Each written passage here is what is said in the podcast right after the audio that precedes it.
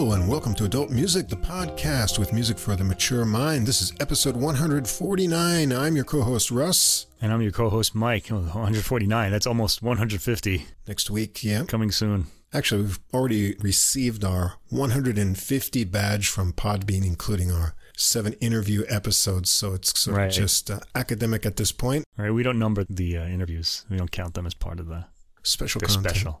And lots of music coming out already this year, so we're not going to have any shortage of new material to talk about in these episodes. As always, bringing you six releases every week, three classical and three jazz, the most interesting new music, and you can hear it first on the Adult Music Podcast. And in the episode description, for all the music that we're going to discuss, you can find links to Spotify and Apple Music. Also at the top of the description, there's a link to the full episode playlist. It's all the music in one place on Deezer. That's C D quality streaming music from France. Catch the podcast there as well if you want to get everything in one place. Now, if you don't see the full description or recording list, or the links aren't easy to follow on whatever platform or app you listen to us on, you can always come over and check us out on our host site. That's Podbean, P O D B E A N dot com. Everything's easy to follow there. If you enjoy the podcast, please follow or subscribe. Tell a music-loving friend. And if you take a moment to give us a ranking or write a review, that helps us get listed in the category recommendations. And Mike, we're back in the recommendations on Apple. Ah, they like us again, huh? It's been a while, yeah. Well, yeah. They shrunk everything down. And the music commentary mm. includes a lot fewer podcasts, but we're included. So if you have a moment and you like the podcast, if you will go over there and write a little review. We've only got seven.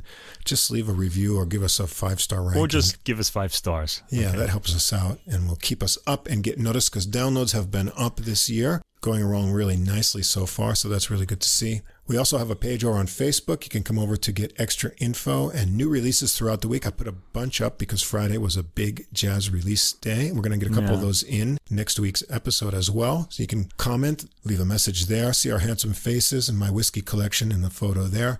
And if you want to uh, contact us directly with any comments. That whiskey collection has only expanded since that yeah, photo was taken. It doesn't fit in my cabinet anymore.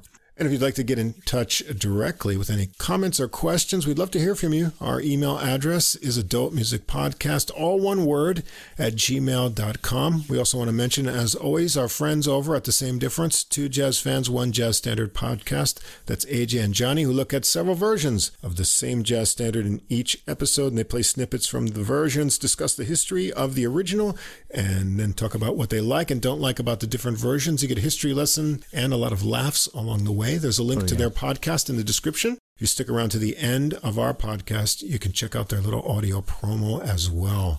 Well, this week, Mike, we lost a very interesting musical oh. figure, hmm. and we've got to talk about it. We're both big fans of this guy. Yes. Yeah. So let me just um, get over to the piano here. Is that going to be on the, uh, is that, is that knuckle cracking going to be on the, I'm going to leave it in, the yeah, podcast? Oh, man. So let me roll over to the keyboard here.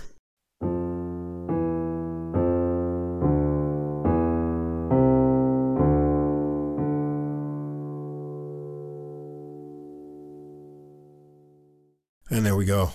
Yeah, you probably should have uh, made that a more comical yeah. uh, playing of the in this case, yes. Dies Irae, because we have lost the great Peter Schickele. He, he died at age eighty-eight, and he was a composer of uh, serious concert music, but he's most famous for the invention of and the composition of the um, yeah. the, the works of P D Q. Bach, right. A character he invented. Bach's least famous son, as he built, as he built him, right. And he put out a lot of records of P D Q. Bach music. He he apparently spent a lot of time on this. Now, they're sort of parodies of um, right. the classical music uh, repertoire, and it goes into like jazz and pop as well, as well yeah. as just American popular song from the nineteenth century and the like. If you've never heard a P D Q. Bach work, I'm going to have to play one. But uh, he was, um, it kind of makes me sad in a way. He was eighty-eight years old when he died. And it's it's kind of sad because I think we're not going to hear musical parody like this ever again. Mm-hmm. Because parody like this requires a knowledge of the repertoire. Right. Which is something that we had then. At the time of P D Q. Bach, and when we were growing up, there was no, um, you know, streaming or computers. And, you know, what was available was what was on record, basically, or what was played right. on the radio. So you all sort of had a sense of the same music, really, and mm-hmm. he was able to exploit that in these works. And part of the comedy is to be able to uh, follow the themes. So I would recommend a P D Q. Bach recording, An Evening with P D Q. Bach, which is the first one he ever made back in nineteen sixty-five, I believe, or sixty-eight, wow. Or is around in the late sixties.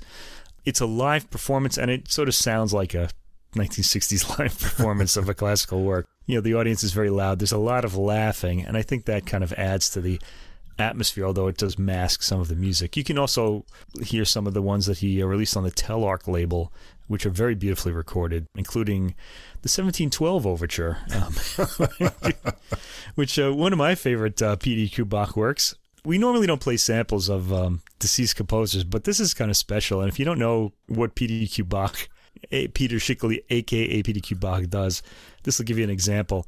Yeah, let's hear it. Let me just, let's hear a little bit of this. Here we go.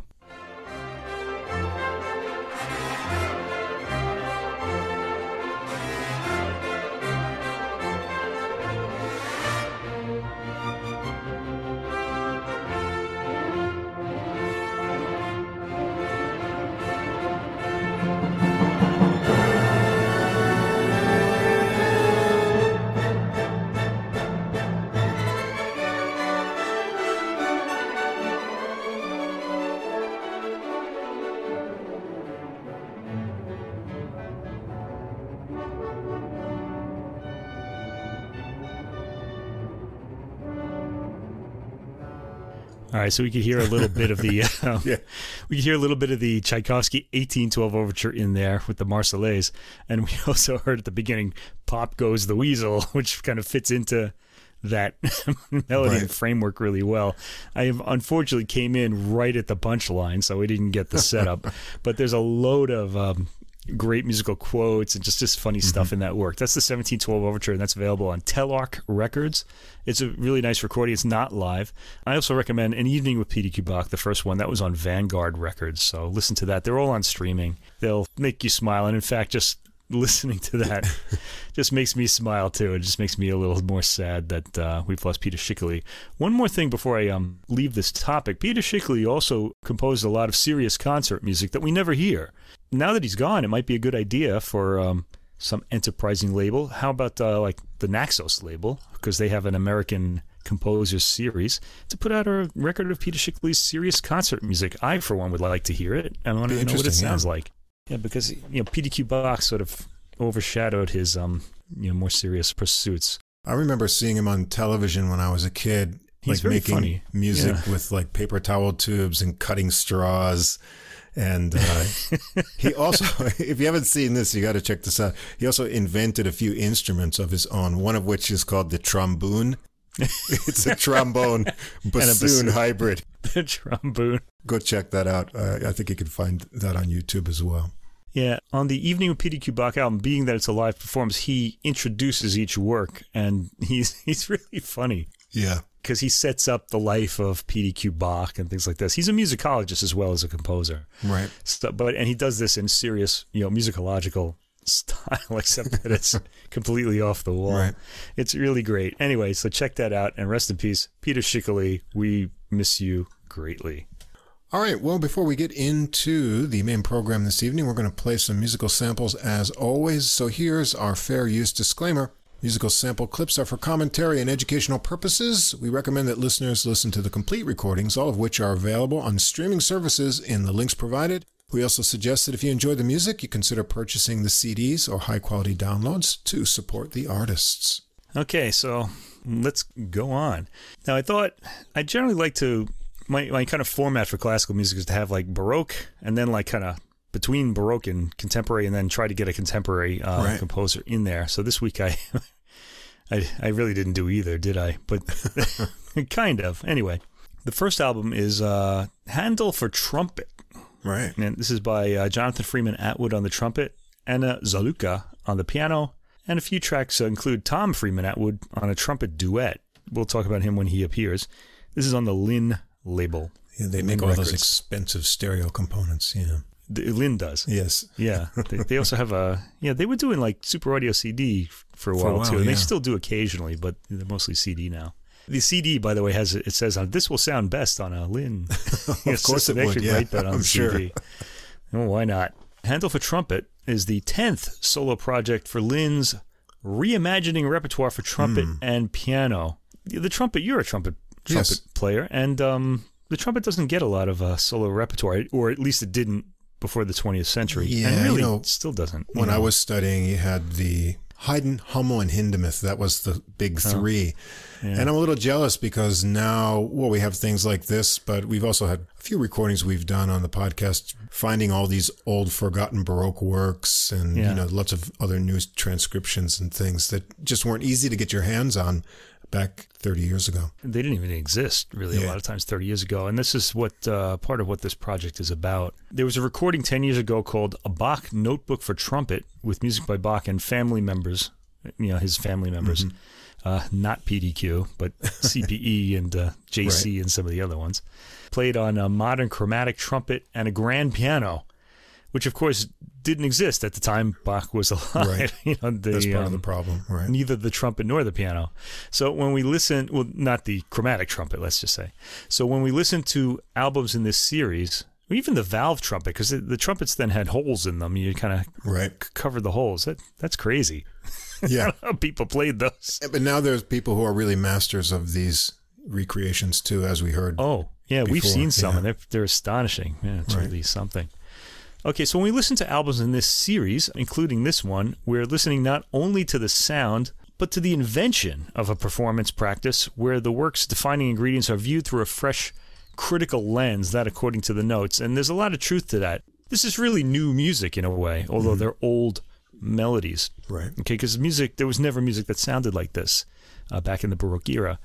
Okay, so Jonathan Freeman-Attwood himself is series editor for Resonata Music's The Reimagined Trumpet, which, among other pieces, uh, has newly configured sonatas by Schumann, Mendelssohn, and Fauré, and includes them. So you can play all mm. these um, great uh, melodic things on the trumpet. It would be a, a good thing to do.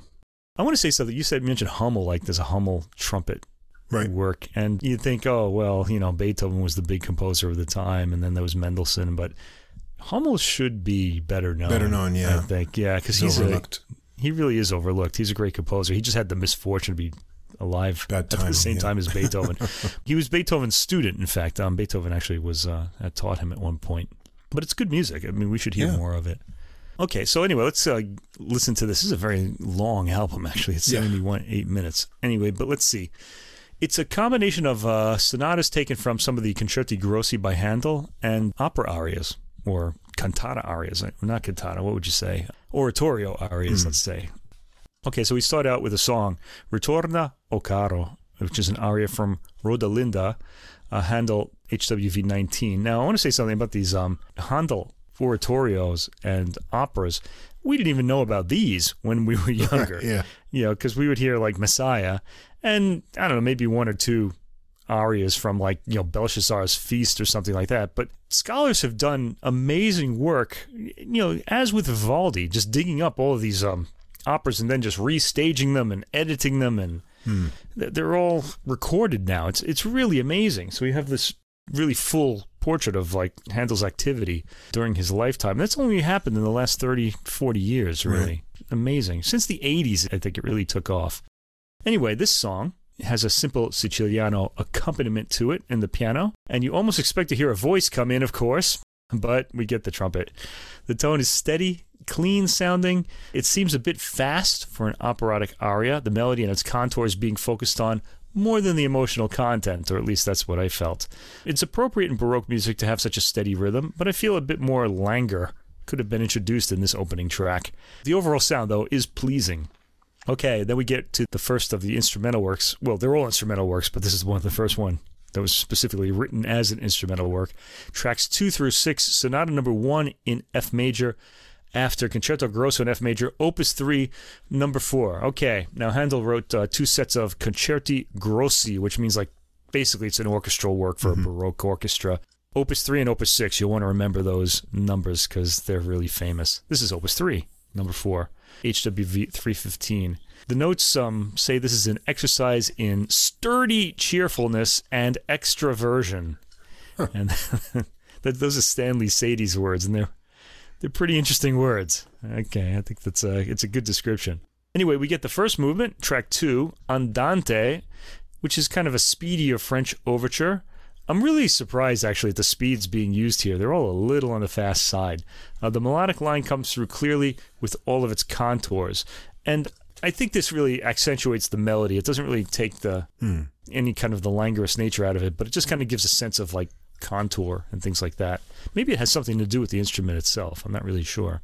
Track three, this is uh, movement two, Allegro, which is a fugue. Fugues often follow a, a French overture or an overture. The trumpet introduces the theme, and the piano picks it up as the second voice. Usually you hear fugues all played in the same timbre, or between different sections of the orchestra to isolate each of the voices. But here, one line is the trumpets, and the piano gets the rest of them. And that's mm. really weird, because the lines shouldn't stand out. You know, one line shouldn't really right. stand out. They should all be even. I think it's the whole idea of, like, democracy and equality. Of the, it was a representation of that in the Baroque era. We zero in, on, of course, on the trumpet line, though, because it's a different timbre. And the piano really isn't accompaniment here, because he's playing the other, you know, fugal lines. Yeah. This entire program so far is giving us a new perspective on Handel's compositions. This certainly does. It's interesting. And then we get to track four, the Andante. And again, I'm surprised here at how pianistic the piano's part is, because it's originally written for an orchestra. It's expressive, with the trumpet coming in with a highly sustained melody. There's an intro to the next movement at the end of this, and I haven't sampled any of this yet, so let's start with this. Let's hear our first sample of this album. This is track four.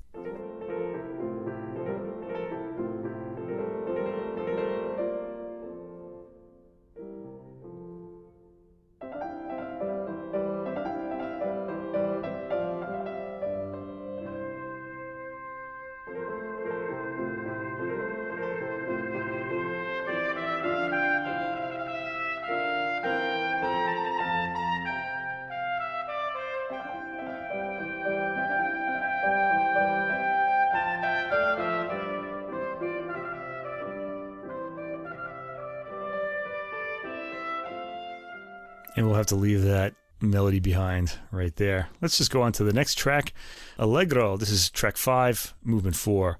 Uh, this has a fugal opening too, with the trumpet introducing the repeated note theme, easy to identify in the texture. And this arrangement works well with the modern instruments, so I want to sample this one too.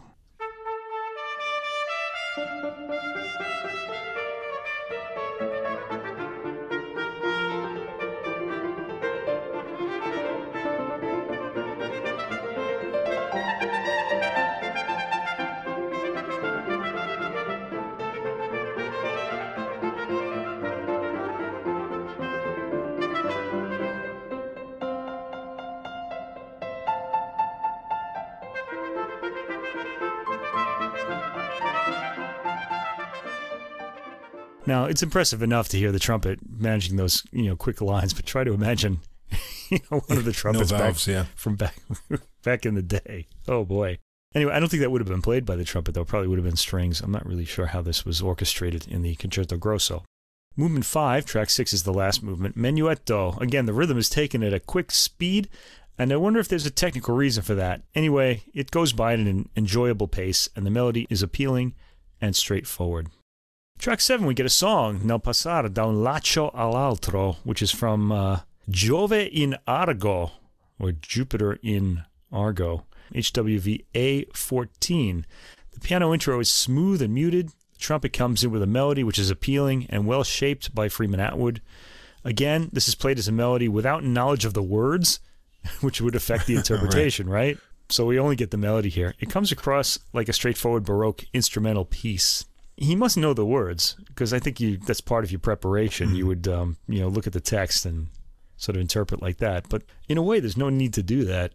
You're just playing an instrumental version of the piece.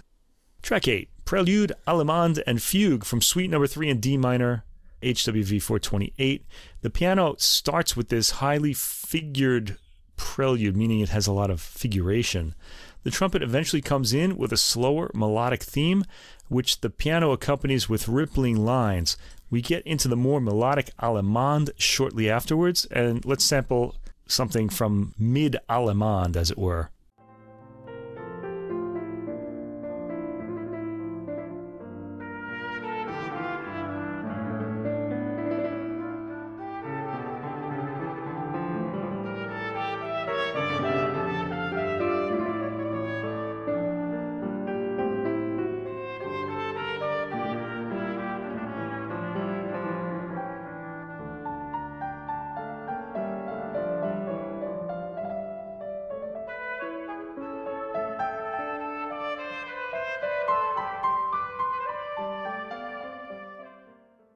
There's a setup for the fugue at uh, four minutes and fifty-four seconds, and then the uh, fanfarish fugue theme starts in the trumpet. Again, we focus on the trumpet's line, with the piano taking all the other voices. Make sure to keep an ear on the pianist for that part, because he's playing fugal lines too, and he's important. Or she, in this case. Tracks nine through twelve, Sonata number three in E-flat major. After Organ Concerto in F major, The Cuckoo and the Nightingale, mm. H W V two ninety-five. And this was described in the notes as recreational. I'm just thinking of all these other things that are considered to be recreational. Hmm. Anyway, track nine, movement one, Larghetto, starts with a slow theme of the piano, lightly poignant. The trumpet repeats it when it comes in with a quieter tone than we've been hearing. Track ten, movement two, Allegro, has a more ebullient rhythm and dynamic from the piano. The trumpet takes up the rather brash theme, which requires some virtuosity from Freeman-Attwood as it goes on. We hear a cuckoo imitation in this one, and it makes me wonder what this sounds like on an organ. It's a fun movement. Let's sample it from about the fifty-second mark.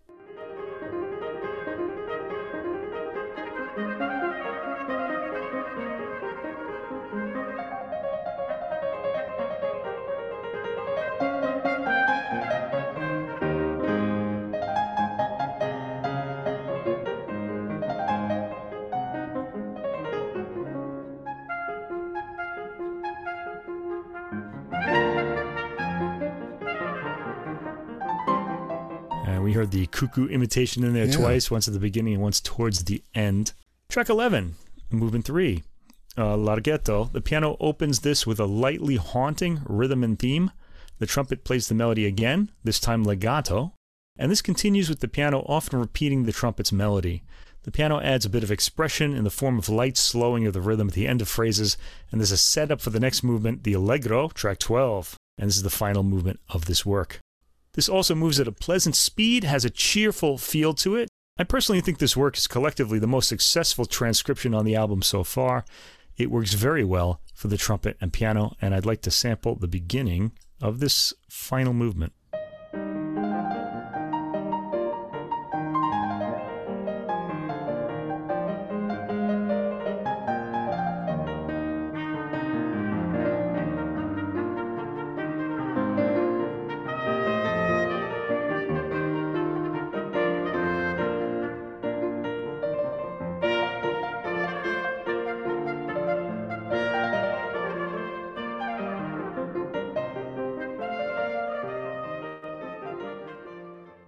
Good spirits.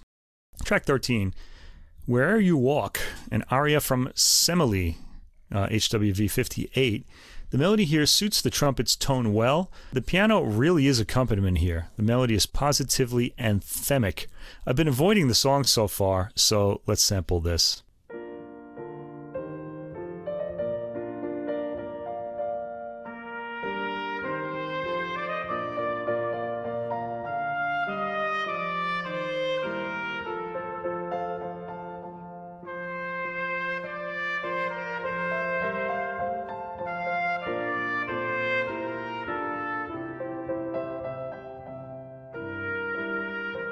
Those short uh, song-like phrases in that. All right, track fourteen, Vezzi lusinghe ebrio, an aria from Ariodante, H W V thirty-three. This has more of a lift in its step, the piano setting the mood. The trumpet here does well to carry the rhythm along with the melody. It's a pretty brief piece and lively throughout. Track fifteen, Se il mio amor fu il tuo delitto, a duet from Berenice, H W V thirty-eight. Now, this is the first duet on the album, and Tom Freeman-Attwood is the second trumpet.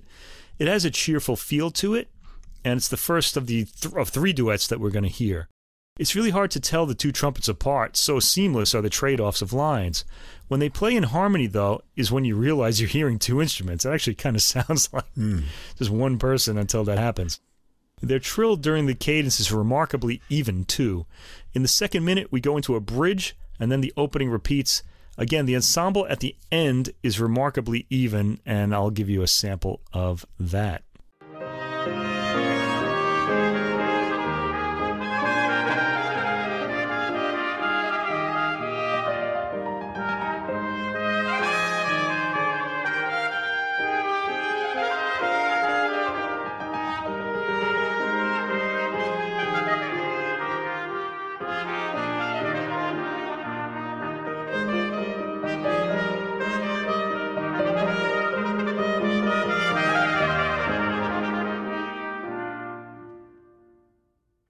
Oh, and a big long pause there, too. How about that? Yeah.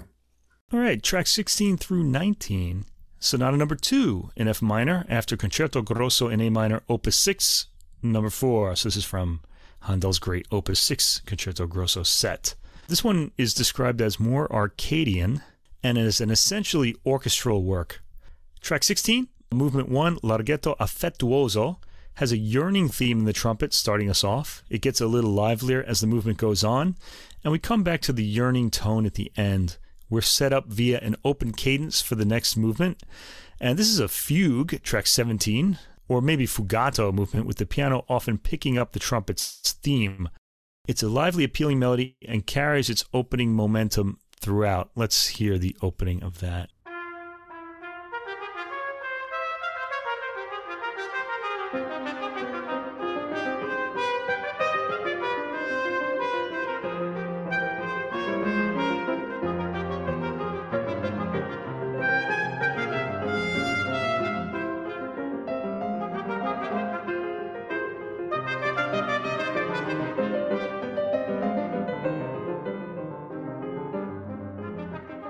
And again, what's weird about that is all the voices are equally important. Yeah.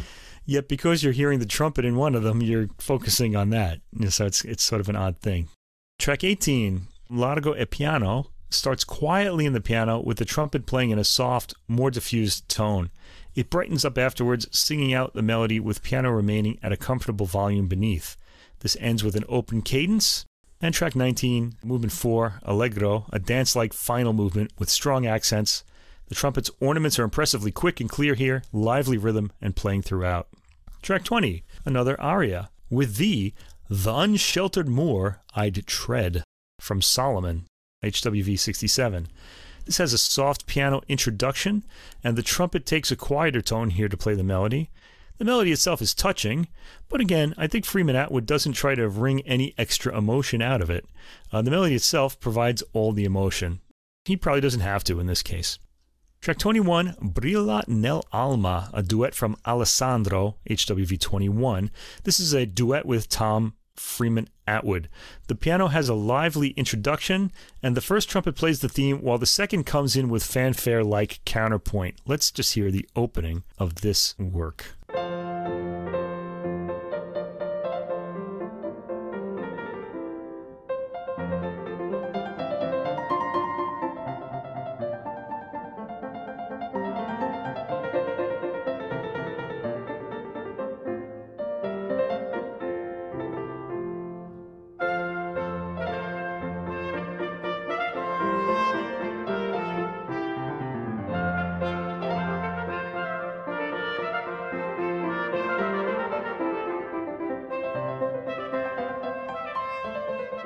Okay, sorry to fade out of that just as it's getting going.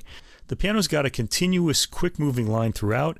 Uh, Szałucka keeps the energy up so that the duet between the trumpets can stay lively. It's a cheerful piece and performance, and I should mention this has been a spacious recording as well, with a lot of room for each instrument to fully register its tone. I do want to commend the playing of Anna Szałucka on this, where she's really lively throughout, yeah. Really keeps the energy moving in her accompaniments, and most of what she does is accompaniment on this album. Tracks twenty-two through twenty-six are Sonata number four in A major, after Concerto a Due Cordi in B-flat major, H W V three thirty-two.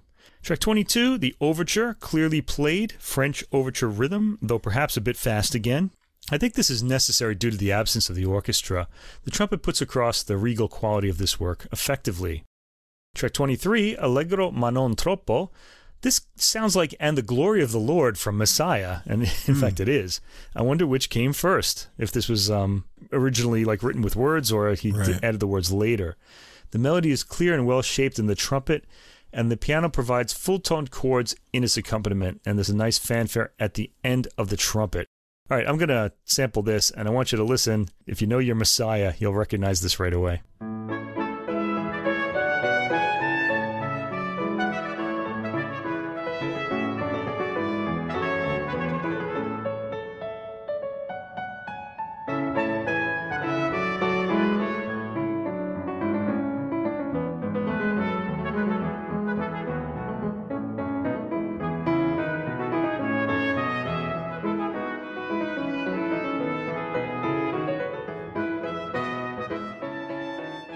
Yeah, you know how that one goes. Yep. Indeed. Track twenty-four, third movement, Allegro, is a quickly paced allegro with the piano busy in the accompaniment, and the trumpet has some quick, fanfare-like lines. Track twenty-five, Alla breve moderato. The piano outlines a bass line, which is repeated above in fugal fashion. The trumpet comes in as the third voice. The accompaniment becomes imitative once again, and the trumpet's melody is fully established. And the final movement, movement five, track twenty-six, Minuet. This is a rather rollicking minuet, played almost at jig speed. It's lively and a good send-off for this piece. Let's hear a bit of this.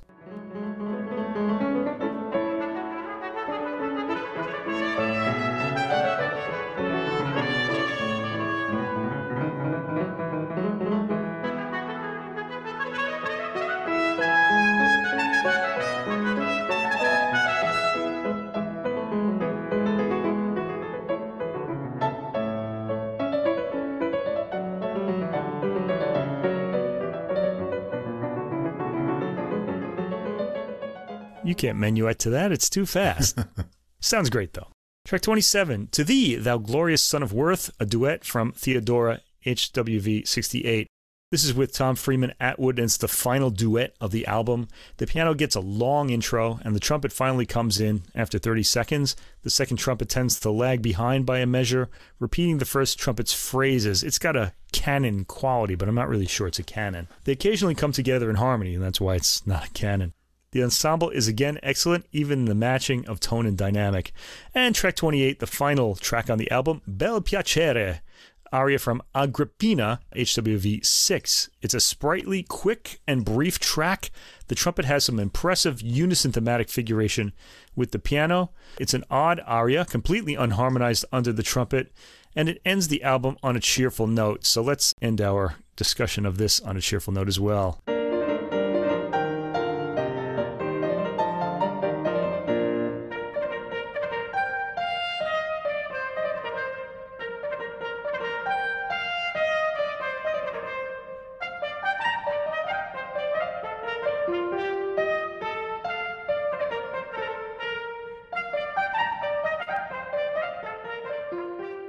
Yeah, so the uh, unisons. Yeah. How about that? So this album gives us a new perspective on Handel's compositions, inevitable given the instrumentation, which consists of all modern instruments that were alien to Handel's time. Jonathan Freeman-Attwood focuses on his beautiful, smooth tone and his shaping of the melodies in the playing. He doesn't color the tone much, and that makes for a long listen for the same tone in a seventy-nine minute album. Still, there's enough variety of texture on the album to keep the listener engaged. It's a pleasant listen all the way through. I think what's really on display here are the arrangements. You can hear the work and the love that went into making them, and you get the impression that they would be like fun to play, both for the trumpeter and the pianist. It's sort of unusual. They wouldn't usually get a chance to perform music like this. The pieces sound inviting. Maybe they'll inspire listeners who play the trumpet to take them on. Personally, I prefer these works in their original guise, but Freeman-Attwood demonstrates that, as with Bach's music, Handel translates well to newer and even alien timbres. It's an enjoyable and even relaxing listen. You know, I recognized his trumpet sound. Mm-hmm. My ear is just tuned to individualistic trumpet tones. And I realized I have another one of his recordings from two thousand thirteen. It's called Trumpet Masque. He has a really great tone. It's kind of compact but clean. Lots of great technique and finesse. And I can appreciate making more works part of the trumpet repertoire, you know, that for historical reasons and physical limitations of the instrument was limited in scope. So it's nice to have even this old Baroque music brought in and heard mm-hmm. in a new way, like you say.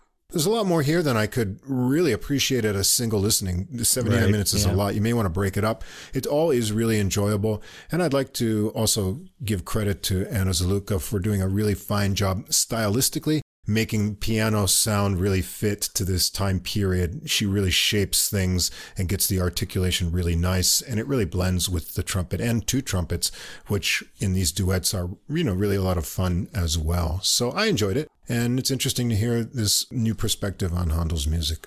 Yeah, and I, I second that emotion. I don't know. Okay, Smokey. Anna Szałucka's, yeah, a little Smokey Robinson. Yeah. Uh, I second that emotion on uh, Anna Szałucka's piano playing. It was mm. really impressive all the way through and really added a lot to yeah. the album, I thought. Okay, our second classical album is by an Uzbek pianist named uh, yeah. Behzod Abduraimov. And I hope I said that correctly. I didn't check this one. This one features uh, music by Prokofiev, Ravel, and Saidaminova, Dilorom Saidaminova, also an Uzbek composer, right. a woman Uzbek, compo- mm. Uzbek composer, who is contemporary. She's uh, currently with us here. This album is called Shadows of My Ancestors. By the way, Saidaminova and Abduraimov are both born in the same city in Uzbekistan, oh, wow. uh, Tashkent. Mm. Anyway, this is on the Alpha label. Now, I should mention, I'm aware of Abduraimov's playing from an album that came out in twenty twenty-one, which featured uh, Debussy's Children's Corner, all twenty-four of the Chopin Preludes, which usually is an album by itself, right? And then Mussorgsky's Pictures at an Exhibition. Wow. That's all in one album. And that was when we first started the podcast. It was one of, on my early list of things we should talk about, and we never did it. Yeah. And I think the reason is because I didn't want to hear all twenty-four Chopin Preludes at the time.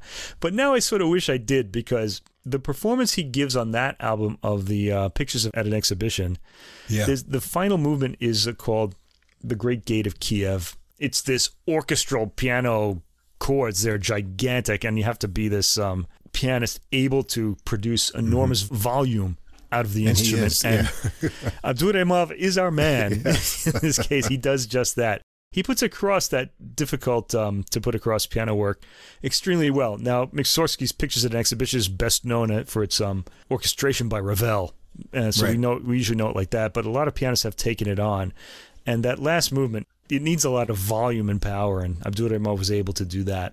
So I was curious to hear this. That's worth hearing, and so is this. Let's go through yeah. these um, these albums. So, yeah, this is a pianist to keep an ear out for, it looks like. The first ten tracks are arrangements by Sergei Prokofiev of ten pieces from his ballet, Romeo and Juliet, mm-hmm. Opus seventy-five.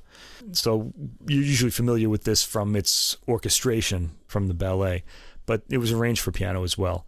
Okay, the first movement is a folk dance, and it's a tarantella, which is unusual for Verona, tarantellas right. from Naples. But it opens Act Two of the ballet, and it provides a glimpse of life in Verona. It's beautifully recorded and has a rich, full sound. Details come through clearly, partly due to Abduraimov's separation of the voices in the two hands, which is really spectacularly clear. I also like the way the marching, droning bass is characterized here. There are a lot of dotted rhythms, perhaps drawing a picture of trotting horses. It's a rhythmically vibrant performance, and that's going to be key throughout. He really just mm-hmm. draw the rhythm out of all of these works exceptionally well. Let's hear a sample of the beginning of this track and album.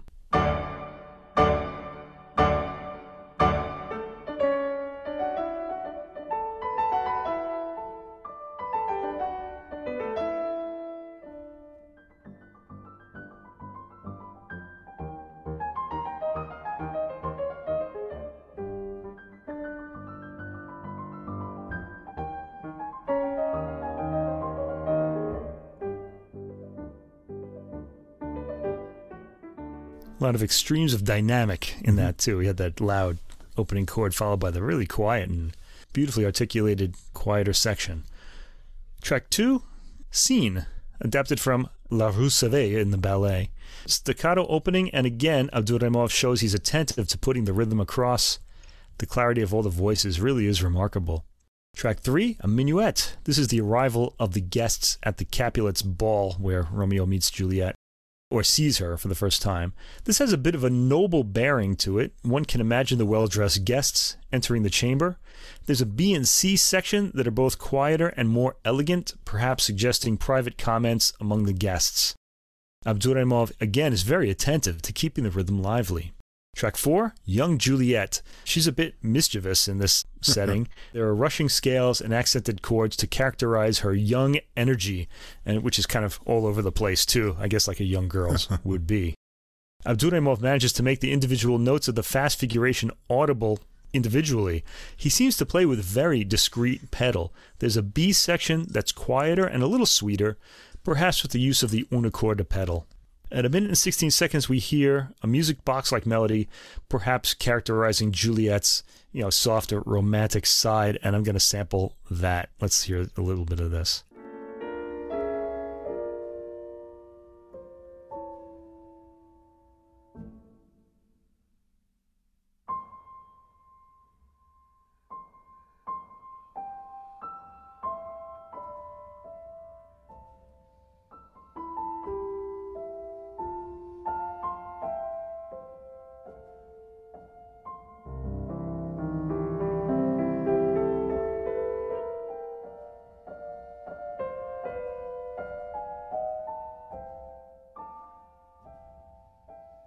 Now, I don't recall the ballet very well, but that may be the moment she meets Romeo or first puts eyes on him. Mm. It's got a little bit of the, um, if you know the Franco Zeffirelli film, that song, A Time for Us, which is actually sung in this scene. It's got the same sort of quality to it. So I wonder if um, whoever wrote that song, hmm, maybe Henry Mancini, but I'm not really sure. But he may have known this ballet. Abduraimov gets an exquisite quiet sound, as you heard at that point, and I'm already very impressed by the variety of touch and sounds he can get out of the piano. We're only four tracks in. There's a, quite a bit of variety in this section of the score. Track five, Masks.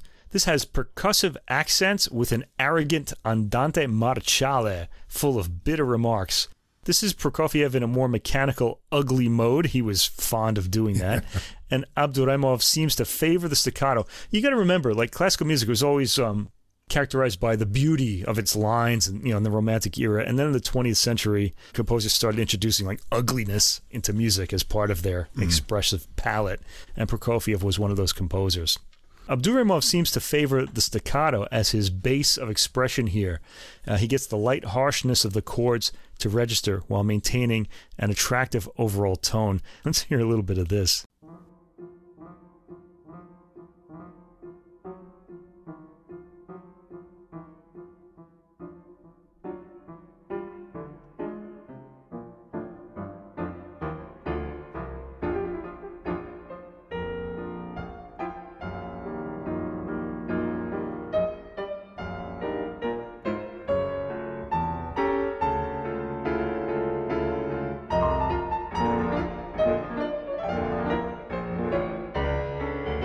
Those strong accents on those harsh mm. chords, kind of Shostakovich would pick that up as well later on.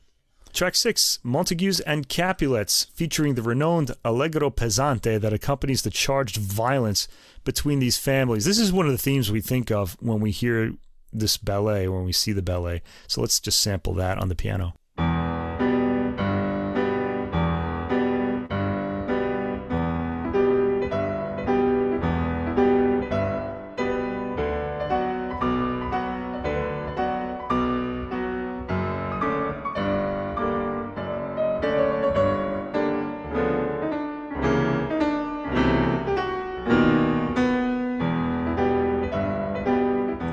Wonderful, harsh chords at the end of that phrase.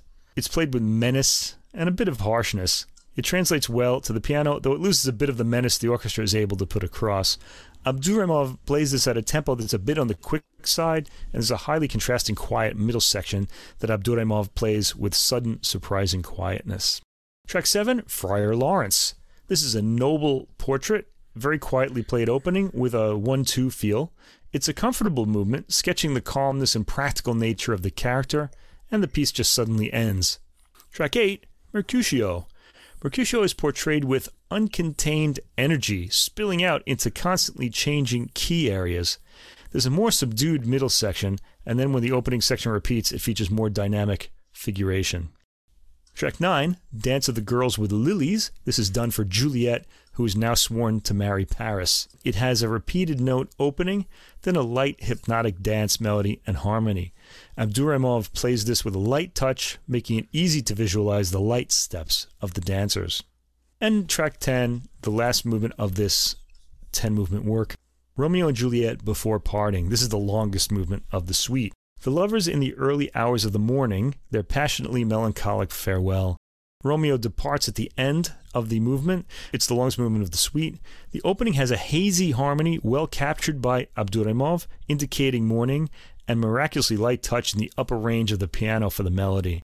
I really love the quality Abduraimov achieves with the one two ticking of the rhythm in the opening. At a minute and forty-five seconds, the lovers speak, and their passion and sorrow grows in a subtle crescendo up to about the two minute forty second mark. Then a new earnest section, full-voiced, starts at around the three minute mark, and I want to sample that. Let's listen to this section.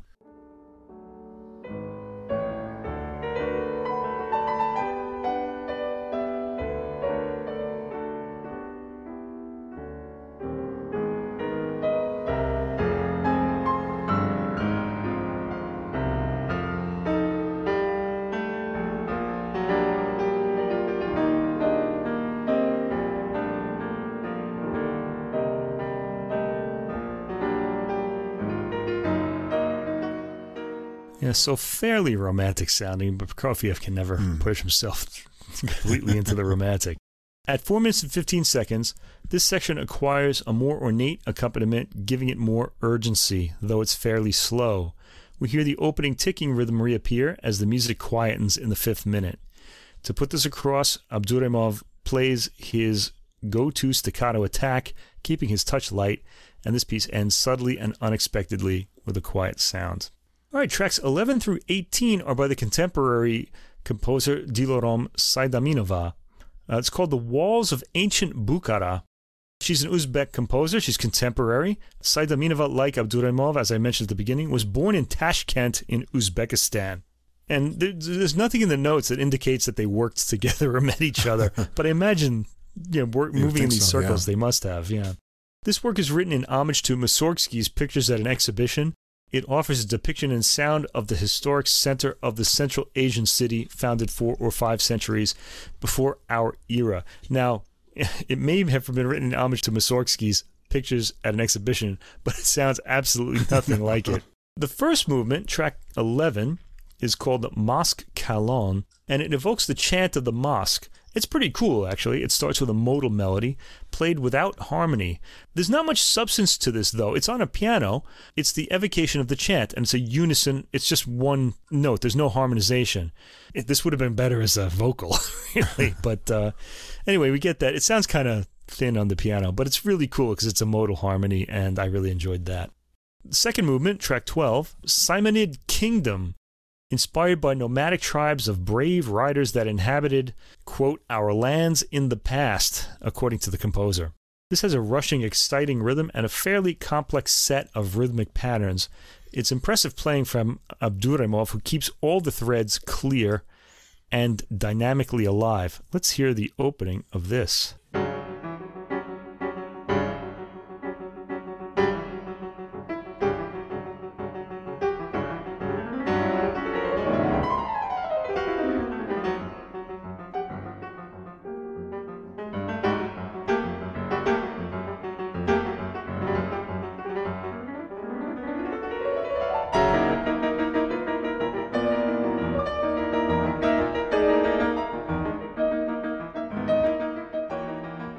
Abduraimov is really alive to those sudden like, yeah. rhythmic changes. Very impressive.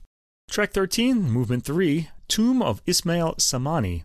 There's a very quiet tone on this with some perfume wafting through the harmony, especially on the twisting, rising figure in the high end. The harmony gets pretty opaque in this, but in the hands of a pianist like Abduraimov, it all comes across with great expression. There's a sudden fall in the dynamic in the second movement that pulls the ear in.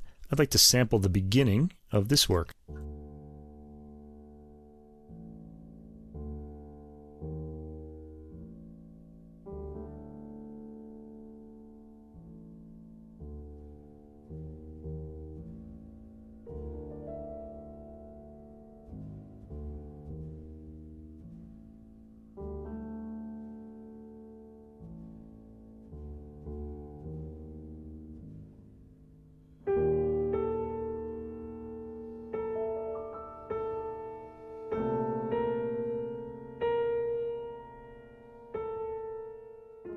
Yeah, I should, probably should have sampled that right from the, the higher voice comes in.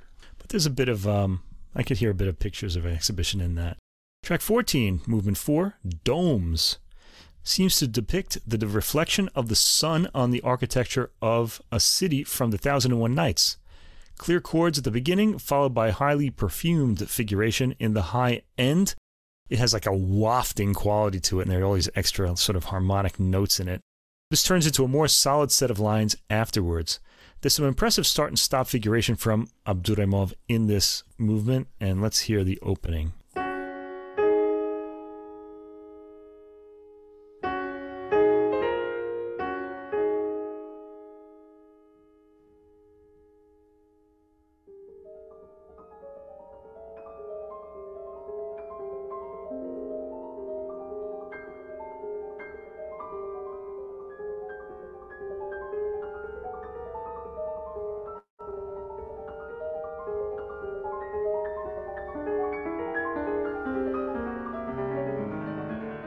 There's something misty about that mm. figuration.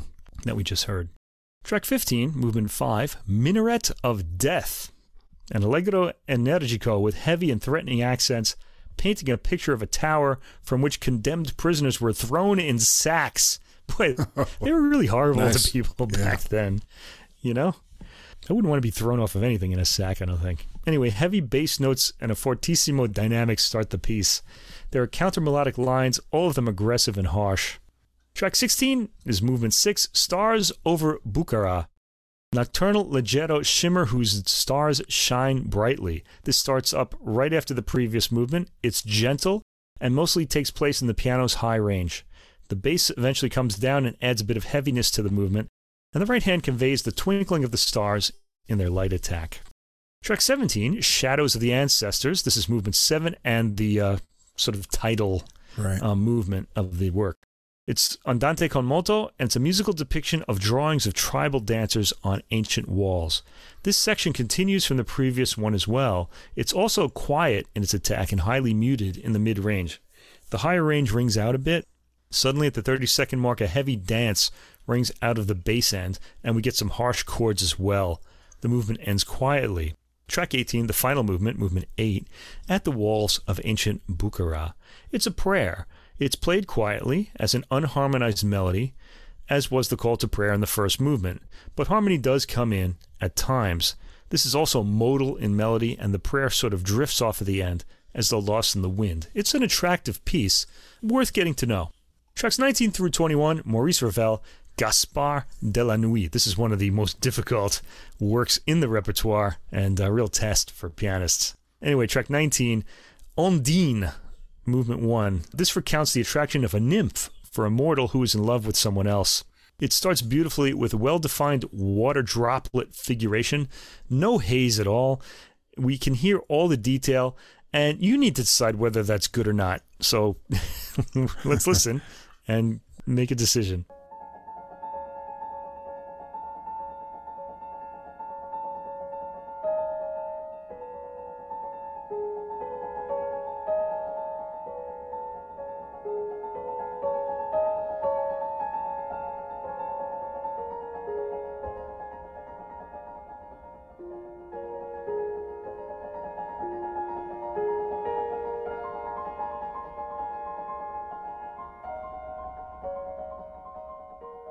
Now, as a student of this piece, I really love this because you can hear every, yeah. you know, subtlety of rhythm and every note that's played. But pianists will often give it like a more watery quality by adding a bit more pedal to it so that you can't really hear all the articulation that well. I like both, really, but I don't know which one's more effective. This is very effective, though, in Abduraimov's hands. The movement is well-shaped, and the sudden changes of texture are magical and can make one sit up. Abduraimov conjures a lot of sounds in this movement. I'm really impressed with his facility in his touch and technique. The crescendo after three minutes and thirty seconds is impressively dramatic. At five minutes and forty seconds, the big dramatic moment featuring a sudden swirling occurs and is taken not with a sense of the diabolic, but with a fair amount of drama. Track twenty, Le Gibet, the gibbet, which is kind of like a hangman's noose hanging from a from a hmm. wooden frame. It's a tricky movement to put across. It doesn't change much harmonically and relies on its pianistic coloring, and tempo must be absolutely steady throughout to put across the desolate, eerie atmosphere. Abduraimov is up to this challenge, being very rhythmically attuned to everything he plays. The very light tone he gets at the three-minute mark is pretty astonishing and actually attractive. We hear this movement as shifting colors within the steady hypnotic rhythm, just the way it should be. Okay, track twenty-one, Scarbo. This is a real monster piece for pianists. Hmm. It's a leaping, nightmarish evocation of a diabolical dwarf. This is one of the most difficult works in the repertoire, and Abduraimov is using some pedal at the beginning to get the repeating notes to hold. At the forty-seven second mark, the piece really starts and is taken at an impressive speed, slightly on the fast side, especially considering the difficulty. Let's hear that part. Let's just hear what, some of the uh, excitement that we're going to get in this piece.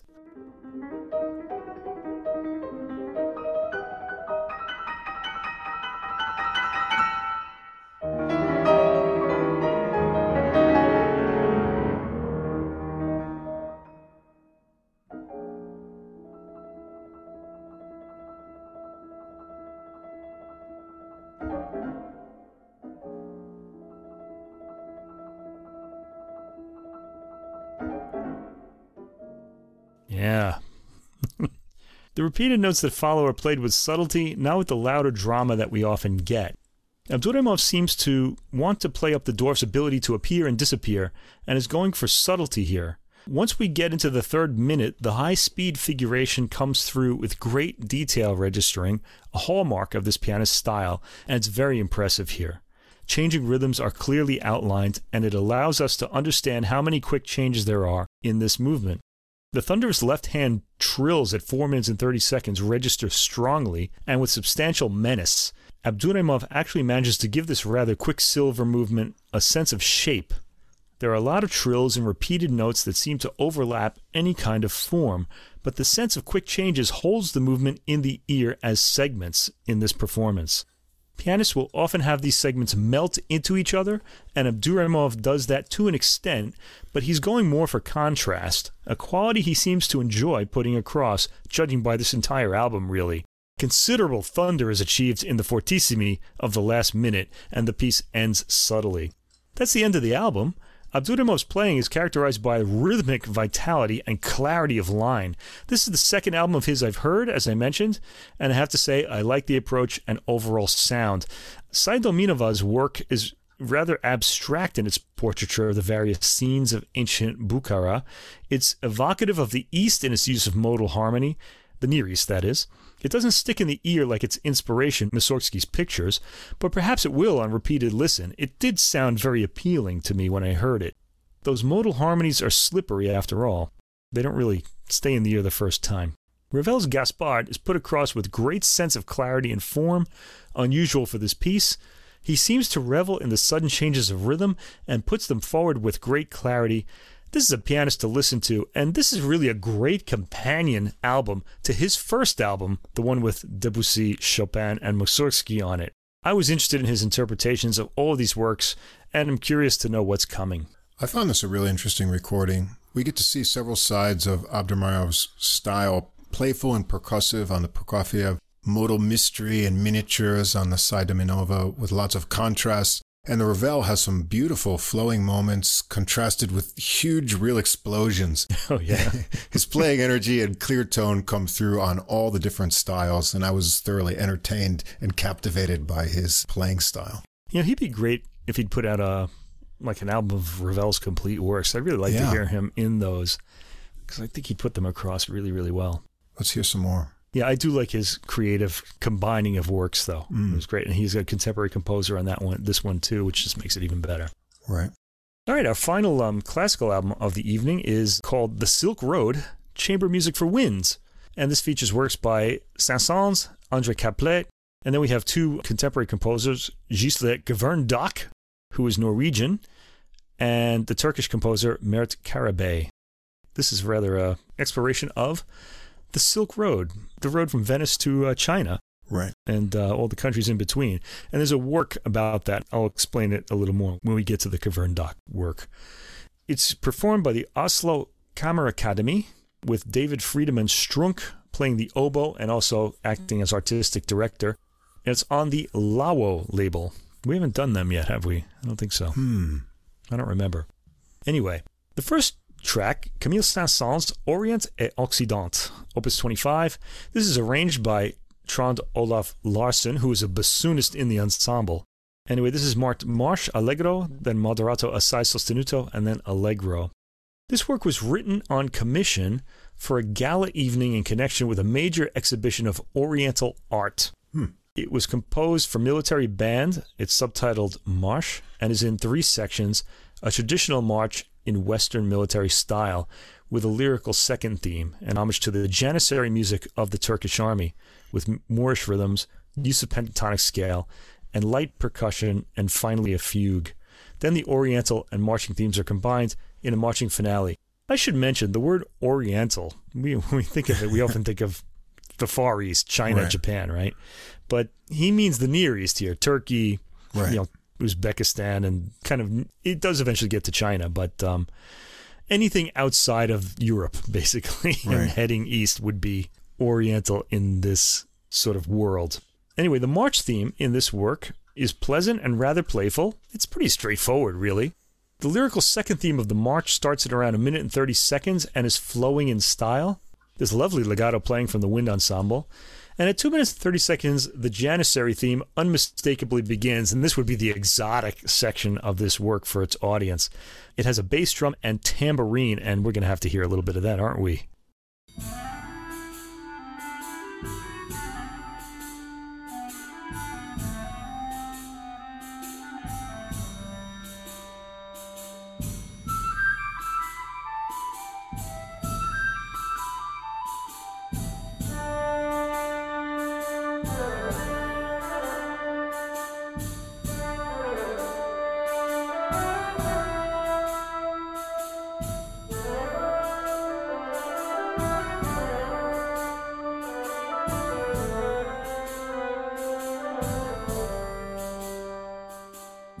Now, I didn't play the sample, the opening march, and I have to tell you, after the rather ordinariness of that, this comes across as really mm. colorful and interesting. Anyway, the winds play rather exotic pentatonic scales, immediately appealing and rather inspiring in their upright military feel. This sort of drifts off like it's an army passing by, but the wavering pentatonic melodies remain. Saint-Saëns divides his sections clearly, and by the four minutes and forty-eight seconds mark, the finale begins. A playful theme begins and takes on fugal form. By six minutes and eleven seconds, the Turkish drums and tambourines are heard again, and we hear a combination of West and Near East in the diatonic and pentatonic scales, mostly diatonic in this section. Diatonic means major and minor scales, basically seven notes. A rather clever, rousing ending is heard, and it's a cute piece, suitable for its occasion, really just a curiosity, and is played with conviction by the ensemble. Okay, that was the light work. This album is going to get heavier as it goes, which is pretty interesting. The second uh, composer we hear is André Caplet, Suite Persan. So this would be modern Iran, but uh, Persian Suite for double wind quintet. This is movements two through four. Now, Persian, but he doesn't stick there. The harmonies hint at Wagner, and the suite comprises three miniatures, mood pictures inspired by the, and quotation marks, Orient. Orient here being the Near East. Okay, the second track, which is the first movement, is called Sharki, Cant d'Amour.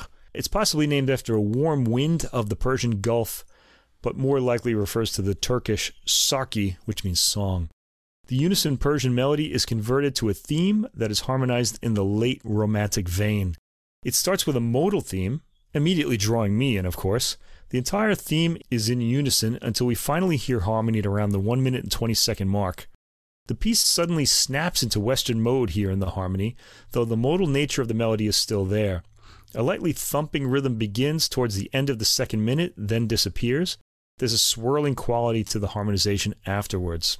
Track three, movement two, Nihawend Andantino. Nihawend is the name of a Middle Eastern makam, so we know what a makam is from mm.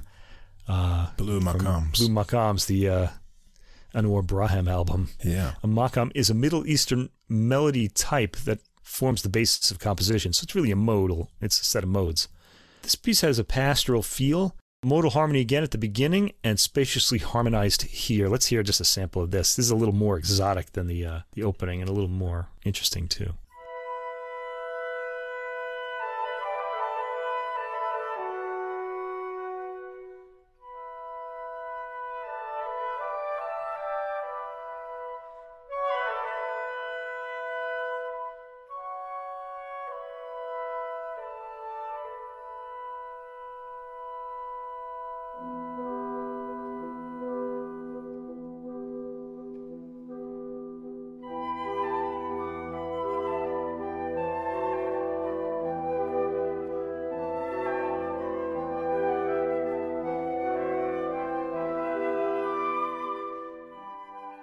So straightforward, a little exotic, and really appealing.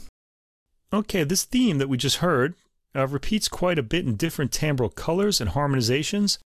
At a minute and twenty-two seconds, the movement takes off in a new direction, a bit more lively rhythmically, with fragments of the theme heard. It's enchanting all the way through. The final movement, Iskia Samaisi. Uh, the title may refer to a form of Sufi music, and this movement is often assumed to depict the ritual of whirling dervishes.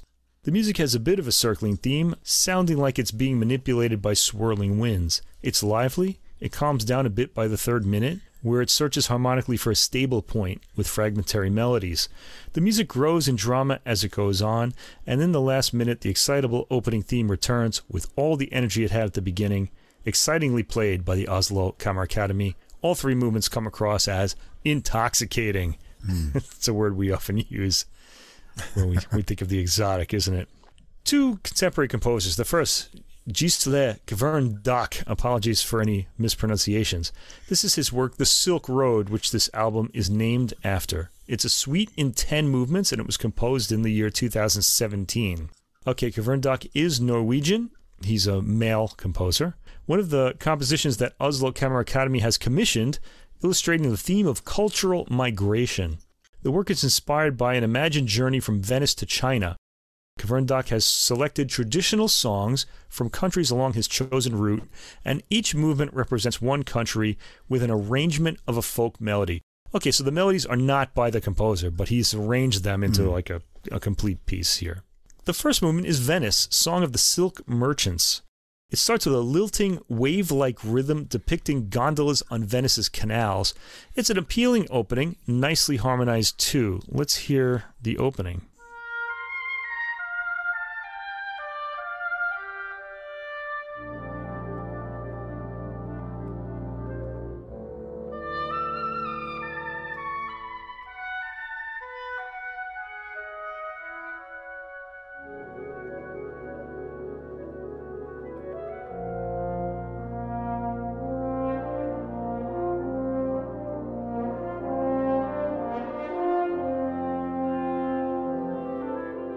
I have to say, I really like the harmonization. In yeah, this. Really gorgeous oboe tone, too. Yeah. Also, we think about exoticism. Venice is a pretty exotic city in itself, mm. even though it's in the West. Anyway, the watery feeling disappears as the song part starts. It's rather a slow song and ponderous. There's some fantastic low sounds in the ensemble, not least the bass note toward the end. Track six is from Turkey, Don't Leave Any Hazelnuts on the Tree. This continues on from the previous movement, and we hear a wave-like pattern in the rhythm. The theme is modal and appealing, as you'd expect from a folk song. Kverndok's timbral combinations in these works is ear-grabbing. It tends to be heavy and opaque, but the textures are enticing. And by opaque, I mean there's no real space in the harmony. It just sounds like a solid wall mm. of sound. This movement suddenly ends, and we go to the third movement, track seven, Armenia, You Are a Plowman. The opening theme is played as a unison melody by a solo bassoon. At a minute and forty-three seconds, strings suddenly introduce themselves, as do other instruments in the ensemble, to add atmosphere. The work moves on these long-sustained, almost droning tones that waver into other pitches. It's slow and hypnotic. Track eight, Azerbaijan, Shanpan Ragzi, a country dance. This is lively and immediately appealing in its modal harmony. Winds carry the thematic material throughout, trading amongst themselves. Let's sample this. I, this one kind of leapt out at me a bit.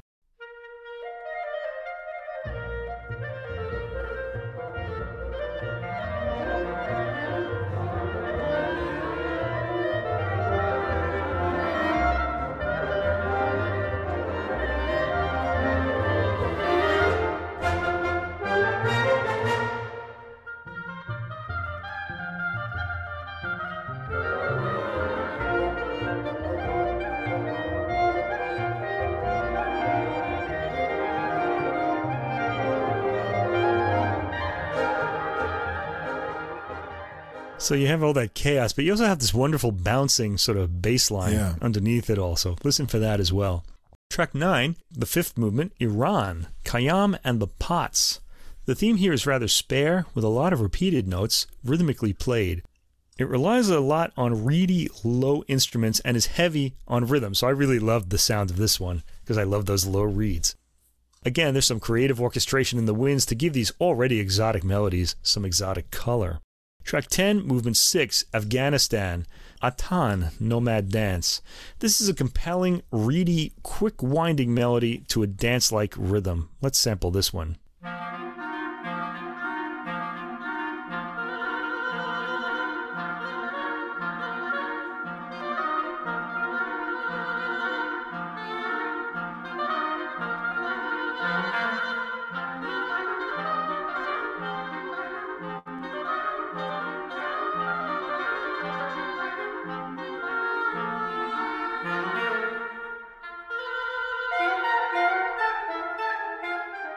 I like that little uh, sort of glissando. Very subtle stuff going on in there, even though the rhythm is repeated in the melody. Track eleven, movement seven, Uzbekistan.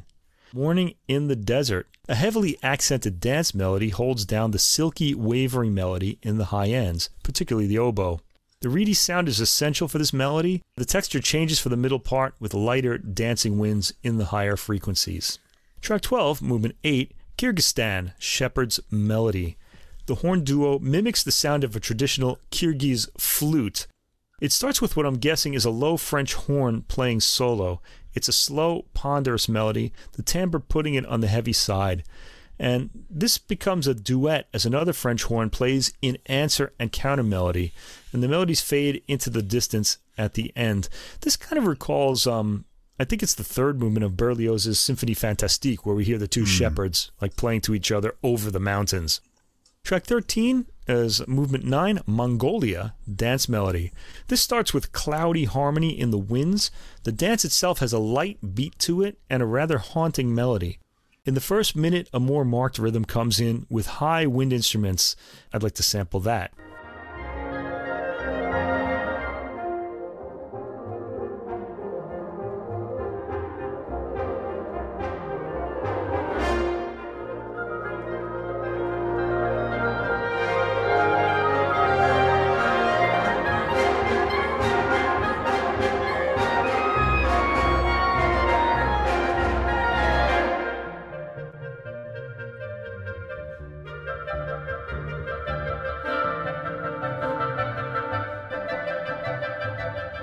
Slowly accelerating rhythm too. Mm. Wow, a lot of interesting stuff going on.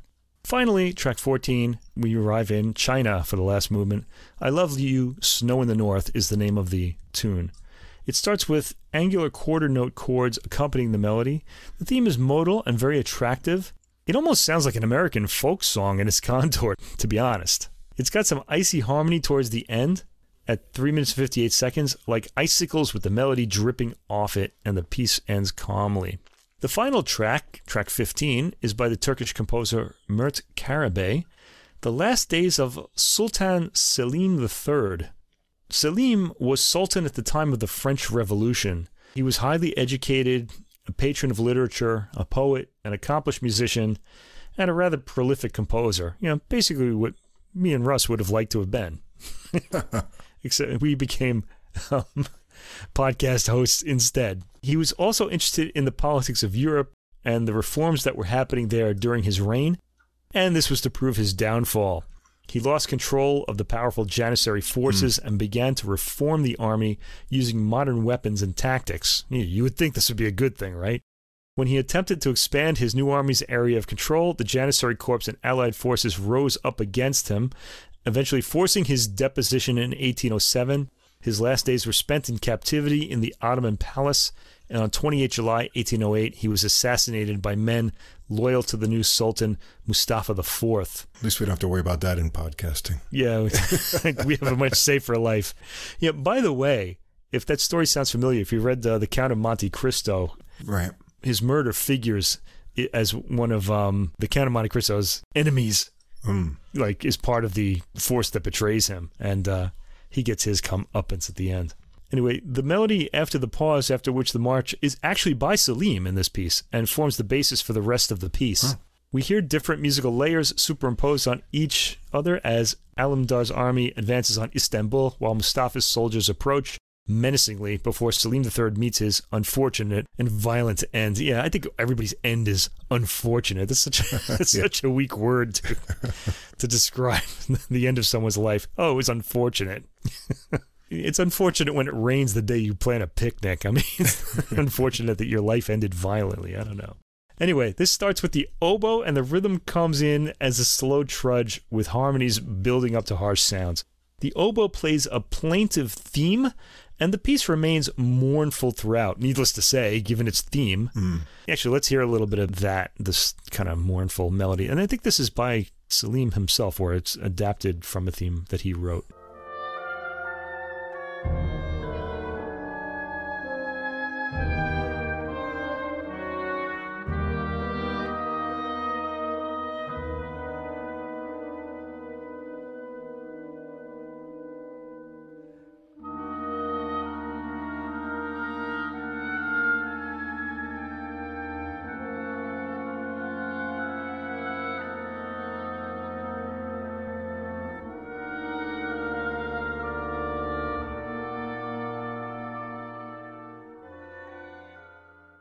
At the end, there's an ominous march theme at the five-minute mark where the army arrives. The piece and album ends on a rather sad note, with the last note cut off, along with Selim's life. Anyway, traveling from Italy to China by the Silk Road would put you in touch with different spices, and this album does something similar, starting with a light Saint-Saëns work and getting into some more modal foreign modes and timbres as it goes on. We get the feeling we're getting further and further from home as we listen, and the overall feeling is rather exciting, like that of travel to foreign lands that are new to us. It ends rather depressingly with Sultan Selim's death in Karabey's composition, but the journey is one of new timbral combinations for the ears, especially once we get to the contemporary composers, although the Caplet work, too, has some pretty interesting mm. harmony in it. All of the compositions after the Saint-Saëns are intriguing and provide an array of enticing sounds. I especially like the concept of the Silk Road, Kverndok's composition. He orchestrates the melodies appealingly, and there's plenty of variety in the ten movements to express the variety and stark difference of culture in the countries passed through. Putting Karabey's composition last rather makes the album end on a depressing note, but it's an interesting composition nonetheless. I would have put it somewhere else, though. I think maybe before the Silk Road. Anyway, give your imagination a lift and listen to this, I would say. This whole thing comes off as a real wonderful woodwind tone exhibition. Yeah. It's very picturesque. It's definitely a journey on the Silk Road, and you get to go on the Ear Candy Expressway. I really loved all the tones, especially the oboe and clarinets on this recording. The Ear Candy Expressway. Can I take that every day when I go to work? Sounds Absolutely. Great to me. Okay, over on the jazz side, we're going to make our first stop in Denmark. Now, we've heard a lot of really good Danish jazz. A good place to be for jazz. We found, you know, sometimes Scandinavian jazz has sort of a non-rhythmic and kind of gloomy reputation, but we haven't found that in Denmark, and we're not going to find that on this recording. We've got a debut, actually, and the title reflects that. It's called Introducing Jeppe Zacho. It's on April Records, and Music came out January twelfth. Now, Zacho has been a hard-working saxophonist and educator in Copenhagen, performs regularly in acts including the Jazz Five, the Counterfictionals, Jack Street, and various big bands. And here's his debut. He's a seasoned player, though, and composer. And this is his Dream Quintet. And they're going to go into bop and beyond. That's what the notes say. And that's true. There's a little bit of uh, good sixties vibe going on here and a lot of fresh things as well. And I get to work on my Danish pronunciation. So, wow. Did you actually kind of try to I did. Yeah. look these up? Really? I tried to wow. look up so that I didn't mess them up too. We, we need there. Danish friends here in we do. Kyoto. They've got to be around. So Jeppe Zacho on tenor saxophone and compositions here. Jonas Due on trumpet and flugelhorn. Thomas Børno, piano. Anders Fjelsted, bass. Henrik Holst Hansen on drums. And Eliel Lazo on congas on two tracks that we're going to hear here. And that adds a lot of atmosphere. I'll point that out as we go along. Recording starts out with Self-Express. We get started with an anticipation-building intro of repeating four-measure, descending, syncopated piano and bass lines for sixteen measures over some intense drums. There's a sixteen-measure snaking unison horn line, another eight measures of the bass and piano, and then another section of horn lines before Zacho is up for a solo. Let's hear this recording get going.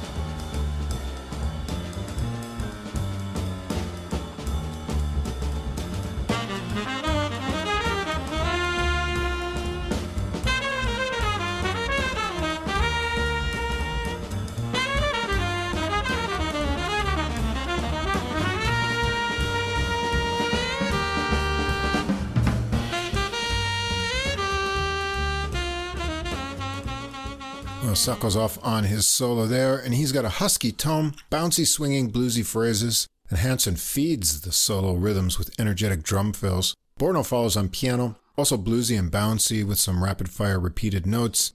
He builds it up into some more percussive dissonant chords.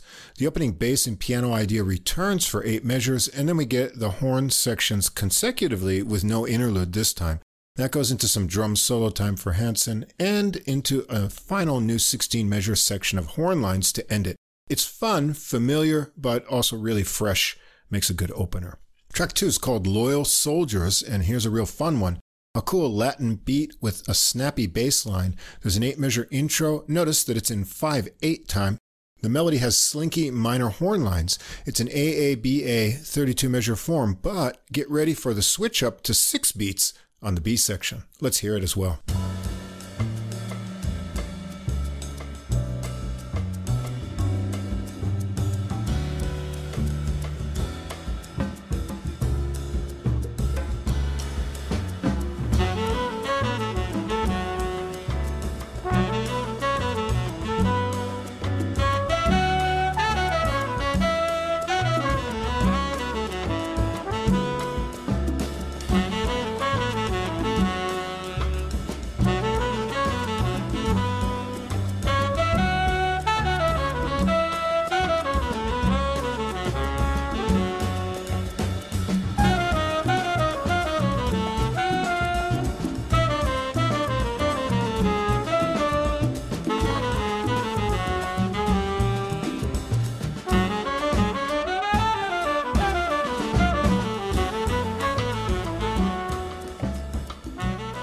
That's pretty cool. And let's hang around and hear some of Sacco's sax solo on this one that keeps the meter change-ups as it goes along.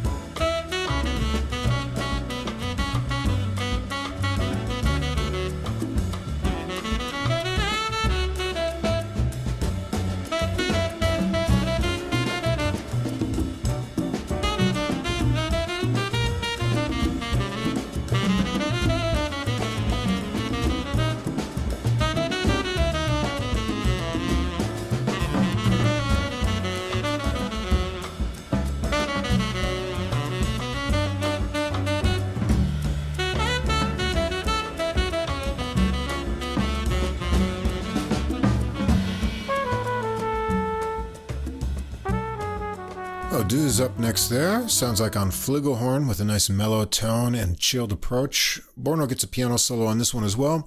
There's a little interlude for Elio Lazo to work some congas with the drums before another run through the horn melody with a repeated and nicely stretched out final phrase. Track three, Rendezvous. A funky and unpredictable one here. There's an eight measure rhythm section intro before the horns come in with cool horn lines that break off into harmonies and tensions.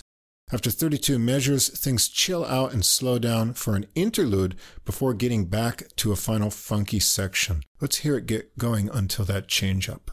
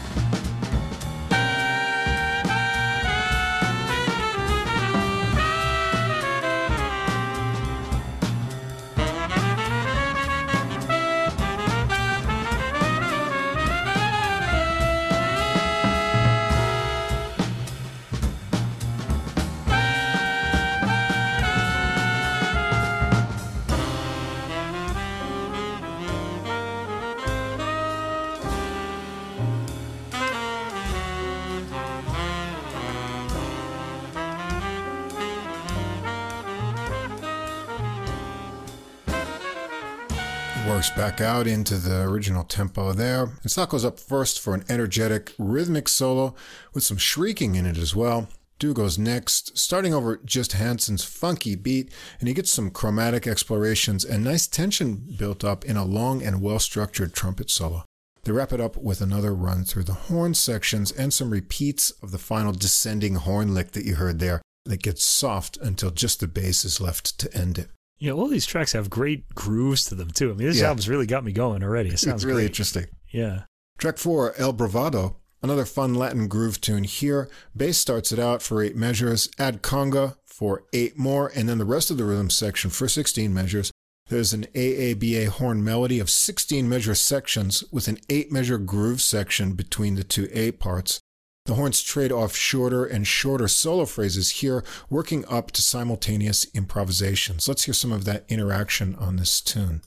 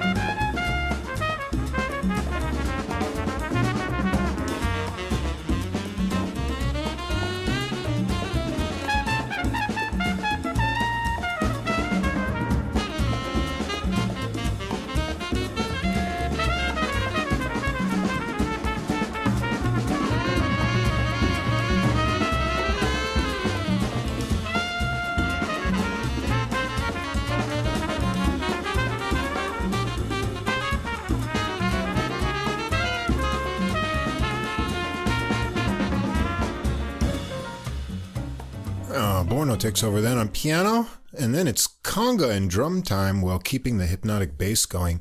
The horns return on the B section of the melody into the final A melody to close it out. Track five is called Omnivore. An interesting six-beat feel for this one. After an eight-measure rhythm section intro, the horn melody is interesting. It's a thirty-two-measure melody of eight-measure sections that start similarly but end with different harmonic twists and slinking syncopation. Let's hear a little bit of that once it gets going.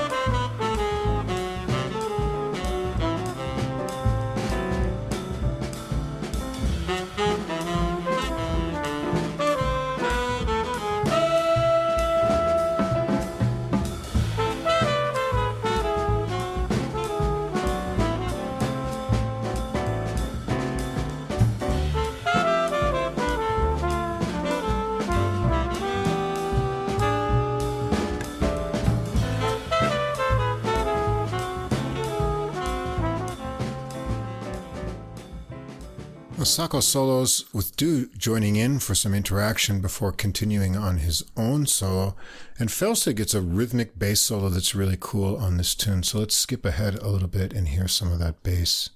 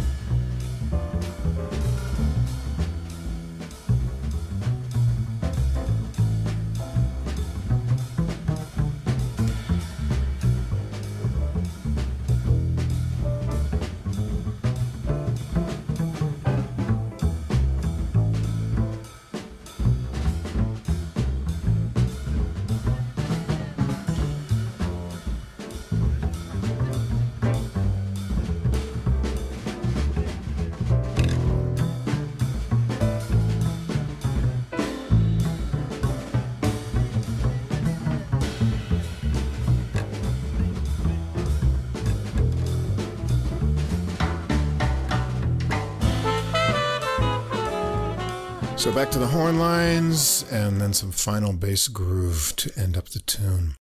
Track six, the sweet one. This is a ballad that has really nice horn line interchanges. Curiously, it starts out rubato and stays that way for about a minute and twenty seconds.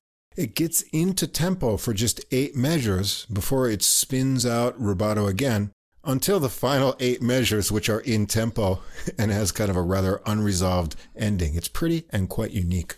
And the recording ends up with Bulo's Way. Four measures of brushed drum toms bring in the flowing beboppy melody, its thirty-two measures, with two sixteen-measure halves into a break for Due's solo, which is lyrical and flowing. So let's hear some of his solo on this tune.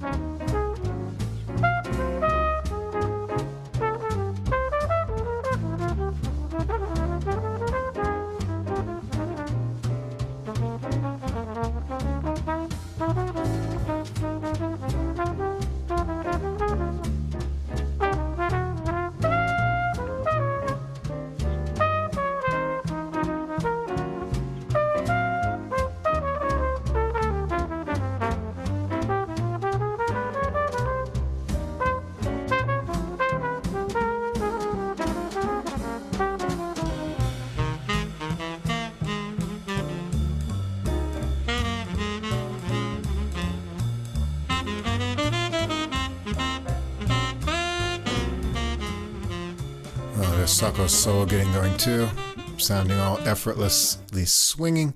Borno goes on from his solo on piano next, and Fjelsted has a go on bass too, before another round of the melody, which wraps it up unresolved. Well, it's short and sweet, leaving us wanting more at just thirty-nine minutes, but a fine debut from Sacco. The final tune sounding most traditional. There are other hints of sixties funky jazz and lots of Latin rhythms, but it's not a nostalgic recording. Sacco has a modern sense of composition, and his tunes have interesting structures, unexpected harmonic twists, and rhythmic and meter variety. His playing is swinging, full-toned, and assured. Due is a fine match on the well-thought-out horn lines on his trumpet, tight rhythm section too, and your ear will be drawn often to Hansen's percolating drum ideas. This one put me in a good mood right away. Yeah, me too. The drums were really the thing that uh, yeah. you know grabbed me. He's a really kind of heavy drummer and gets he really mm. grabs the spotlight. And I think he really drives a lot of the other players too. They all sound right. big and bold and fantastic because of him. The album is called Introducing Jeppe Zacho. The first thing I thought is, Zeppe, nice to meet you. let's let's let's hear some more. Yeah, we don't mention this enough. I like the old school album cover on this album. Yeah, it's nice. He's also got kind of an old school haircut on it, mm-hmm. so it kind of it looks like a record that came from the fifties or something. It's really lively. Rhythm is definitely in the foreground. I was really getting into the grooves and really the hard hitting drums too. I really like that in jazz, and you know when yeah. I, it's rare, so it's even better because it's so rare. I thought this had kind of a Yeah, it had an old school feel with new kind of ideas. Right. Yeah, and I mentioned the drummer a lot. Everybody responds, I feel like, to him. There's only one ballad on this album, too. They kind of had to have one on there. Yeah, just one. I guess. Yeah, I guess it's good you get to see a little, hear a little variety there. But everything moves, else moves at at least mid-tempo. It's short at thirty-nine minutes. I really wish it was longer because it's so interesting. But it's very worthwhile. I would highly recommend it. Check it out, and hopefully we'll yeah. hear some more from him soon. Yeah. This is one I, the first album this year that I checked for a C D, and it doesn't look like there was one, although I didn't check at Bandcamp or anything, so I don't know. All right, we're going to jump over to the Cellar Live label with Charles Play! Exclamation point. And he is playing on the cover. We got a little sketch in his uh, school days. Uh, clothes are beautiful. You, you get there. The impression this um, title is something that his uh, parents used to say to him or something. Right. This is Charles Chen we're speaking about, pianist. This recording came out January twelfth. Charles Chen's from Cupertino, California. He's performed or recorded with Billy Drummond, Bob Shepard, Roy McCurdy, Ralph Moore, who we'll hear here, Peter Washington and Kenny Washington, and we're going to hear them here as well. He studied with, check out this list of teachers, Andy Laverne, David Hazeltine, Mike Ladone, David Kikoski, and Michael Weiss. Good God.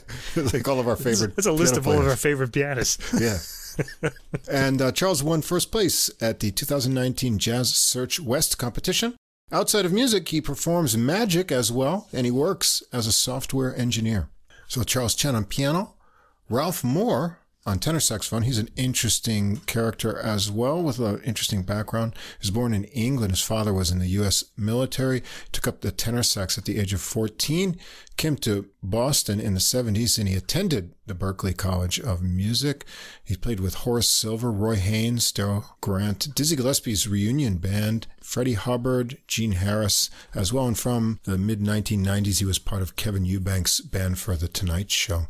Rounding out the ensemble, we've got the great Peter Washington on bass and Kenny Washington on drums. We often hear with Bill Charlap and others. And when they're on your team, you can't go wrong at all. And uh, they're going to help make this album really cool. We're going to start out track one, How About You? Music by Burton Lane, nineteen forty-one, from the M G M musical film Babes on Broadway.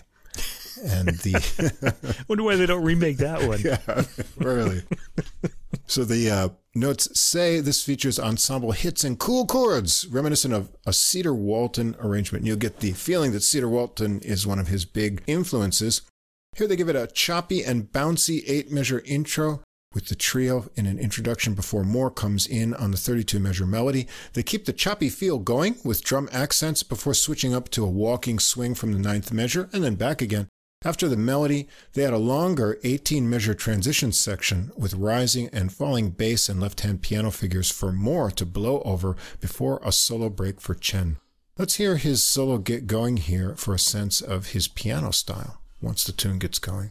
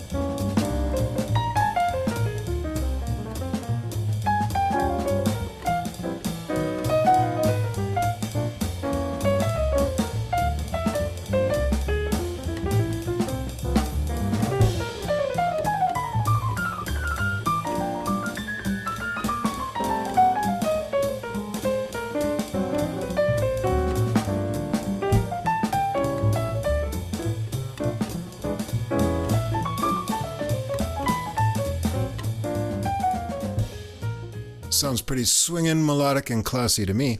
Moore follows with a swinging solo that balances smooth-flowing lines with some speedy rhythmic figures. Once more, around the melody and into the extra section, this time Kenny Washington gets to add some fills before the final sax phrase. Track two, some more standard territory here, Be My Love, music by Nicholas Brodsky, from the motion picture The Toast of New Orleans, nineteen fifty. A four-measure intro with syncopated piano chords, and then this one gets a bossa treatment. The structure is a little different on this tune, with a sixteen measure A section taken by Moore and the twenty measure B section taken by Chen before Moore returns for a solo. Let's hear it get going.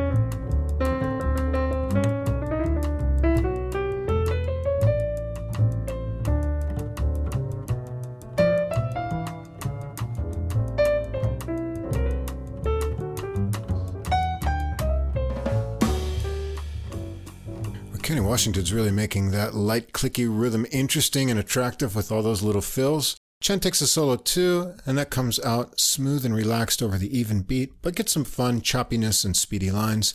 Moore and Chen trade phrases of fours before getting back to the melody with a little coda ending for Moore to join in on. Track three, Peter and the Big Bad Wolf. This is one of Chen's originals. He says, I wrote Peter and the Big Bad Wolf after being inspired by both Prokofiev's menacing wolf theme and the iconic Art Blakey shuffle. So put mm. those together. I know you're going to want to hear this. Uh, the melody features an exciting cat and mouse, Peter and the Wolf chase between the saxophone and the bass. It's a lot of fun right from the intro into the thirty-two measure A A B A minor melody where Moore takes over on the B section. So let's hear this one get going.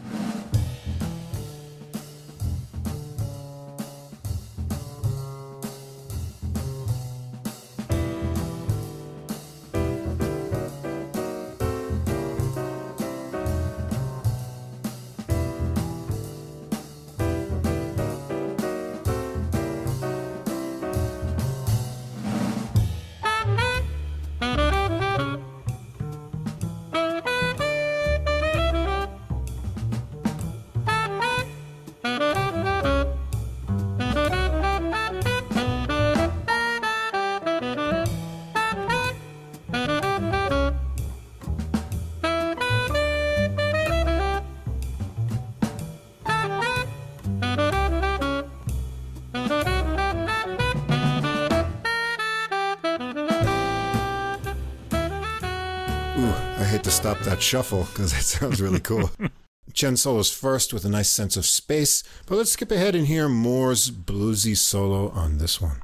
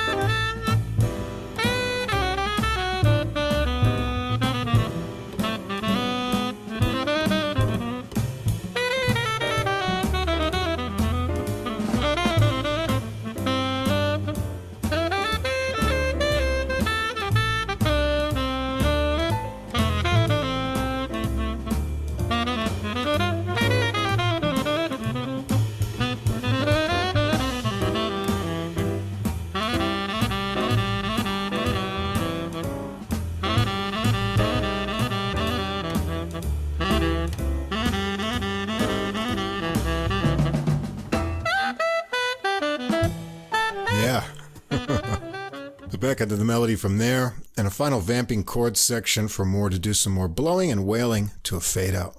Very cool tune. Track four, These Foolish Things Remind Me of You. Music by Jack Strachey. Chen says, for a long time, playing ballads was my biggest blind spot, and during COVID, I worked on improving the depth of my harmonies, my piano touch, and my lyricism. So here we've got a rubato solo piano opening. Peter and Kenny Washington join in light and seamlessly as Chen guides it into tempo. Peter Washington takes over on the B section of the melody with a ringing melodic bass. Chen works his improvisations for a time over the repeating A section and B section before getting back to the melody. Let's hear some of the results of that ballad work he's been putting in on this tune.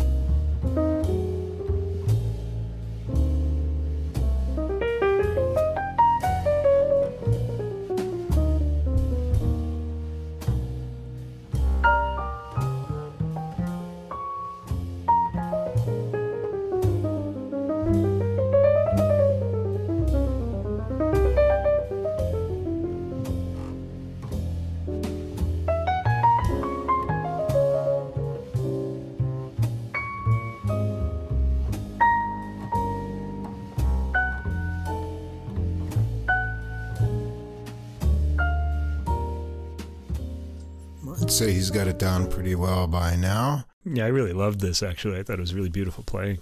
Classy ending two with some final trickles and descending lines. Track five, cool little title, Swing State, which is a contrafact or tune built on the harmonic structure of Indiana, or Back Home Again in Indiana, song composed by James Hanley way back in nineteen seventeen that became a jazz standard. It's also the basis for Charlie Parker's Donna Lee. They've got sax, piano, and bass working the melody, stop time over some great snare skittering from Kenny Washington. Moore is up first to solo, and things are really swinging over a really tight bass walk from Peter Washington. Chen gets in some speedy rising and falling lines in his solo too, and Kenny gets some tasty drumming time before they hit the melody again.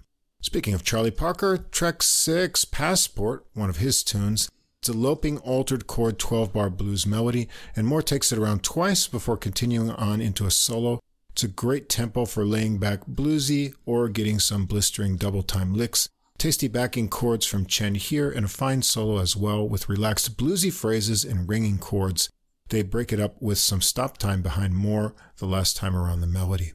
Track seven, Chopin. It's a Chen original. He says he wrote it after his teacher, Andy Laverne, challenged him to write a song that only uses the Dorian and Lydian modes. It's a slow, brooding waltz where Ralph's sax wails like a ghost while the rest of the band crawls like a slow spider. The band briefly stops after each chorus, reminiscent of a recurring nightmare. That's from the notes. Well, it is a unique sound. The courses are sixteen measures, and from the ninth bar, piano chords and bass get an eighth note motion together, which contrasts with the brooding sax lines. Let's check it out.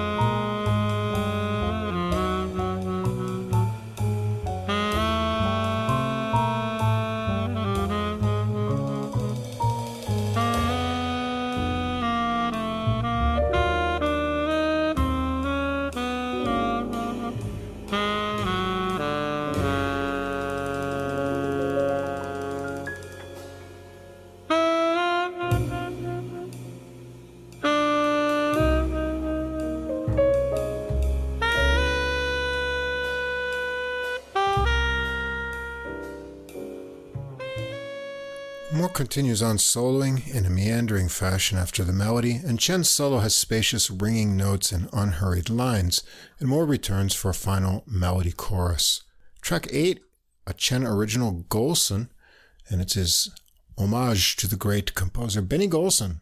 He says, with wandering quarter and half-note melodies, a logical bass line, and some light ensemble hits. From the notes. While Moore's tone sounds nice on this melody that has pickup notes and stop time in the rhythm section in spots, it seems to have two sections of twelve measures and then sixteen measures. Moore's off on a solo. Let's check out his playing on this tune once it gets going.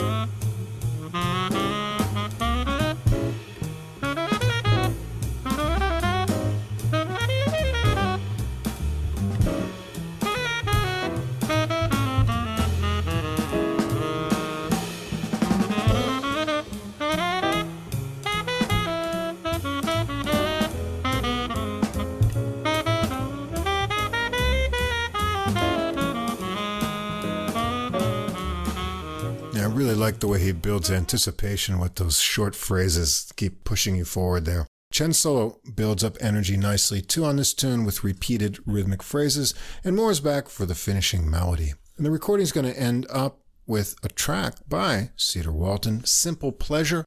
This is from a nineteen ninety-two recording. It was released in nineteen ninety-three. The group's name was Eastern Rebellion. Cedar Walton on piano, Ralph Moore here on tenor saxophone on that recording as well, David Williams on bass, and Billy Higgins on drums. Kenny Washington really powers this one along right from the opening drums. There's a ten measure intro of syncopated chords, and then more is in on a thirty-two measure melody that has two similarly starting halves. Then there's a four measure syncopated transition section and a repeat of the melody and transition, this time into a solo from Moore. He's energetic with a lot of double time licks, but let's check out Chen's solo on this one after that.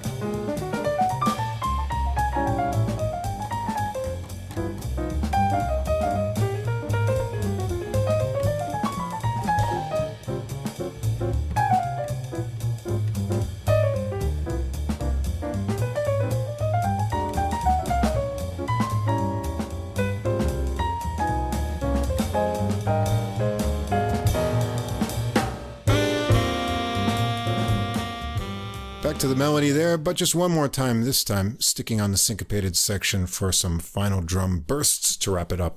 And that's it. Cedar Walton's influence and great teachers have given Charles Chen a classy style that has a nice balance of everything.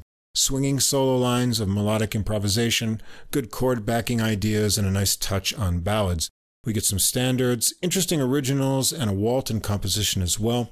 Moore's expert muscular tenor sound often takes the lead here, and there are no better rhythm section mates to have than Peter and Kenny Washington to really snap out these tunes. Let's hope that Chen keeps at it and we get to hear some more of his playing. Nice work, Charles Chen. It's a very pleasant and gently swingy album, and I really like the uh, full tone in the sax, who... Mm. He plays in the middle of his range for most of his solos, and that really caught my ear too. He just kind of likes that sound.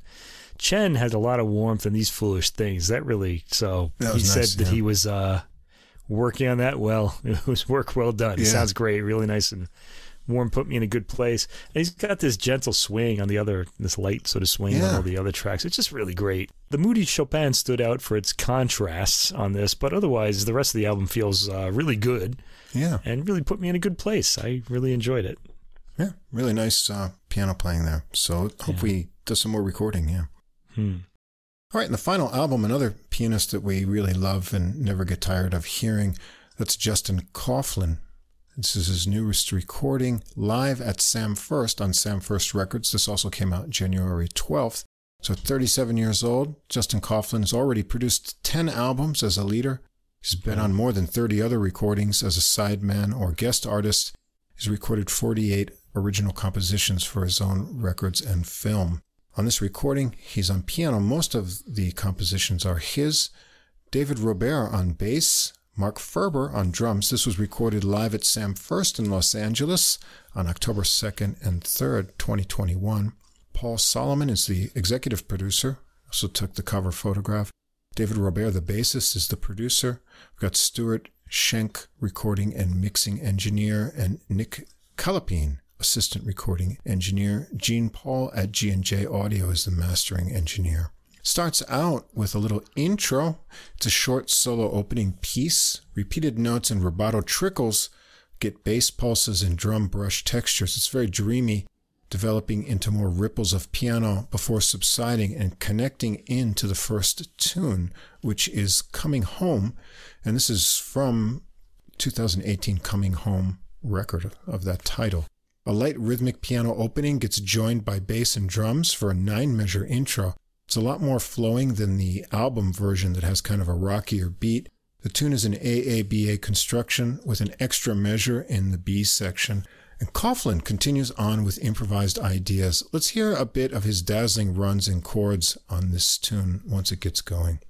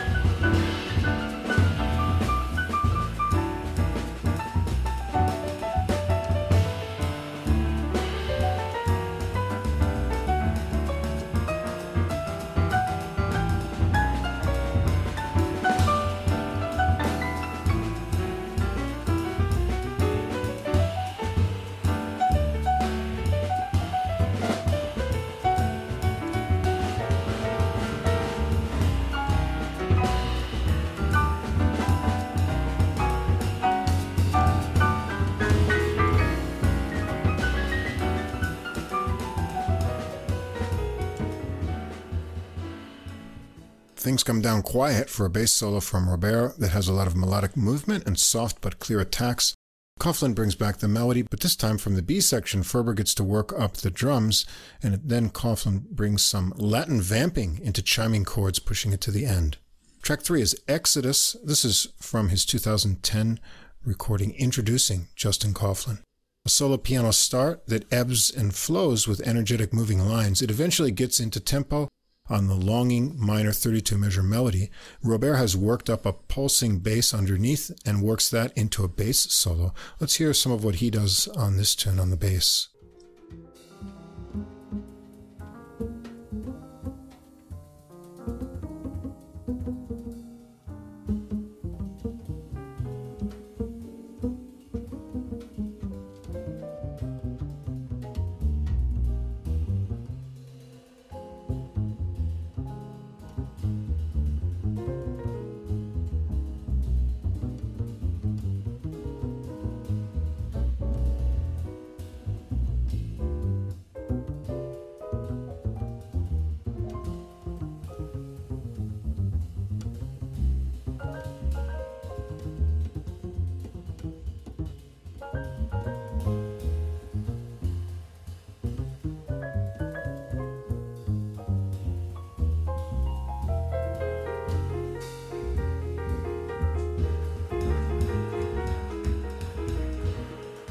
Kauflin from there for a rhythmically energetic solo with some interesting synced up two hand line ideas and an agitated left hand working with Ferber's pulsing drums. It works up to a big climax before they bring it back soft for the melody and some interesting rhythmic play from Kauflin that softens to the end. Track four, Cole Porter's You Do Something to Me, a little standard territory here from the nineteen twenty-nine musical fifty million Frenchmen. This is a pretty famous tune. Probably heard Sinatra's version of it as well. So let's hear how Kauflin gets it going in his own way, playfully.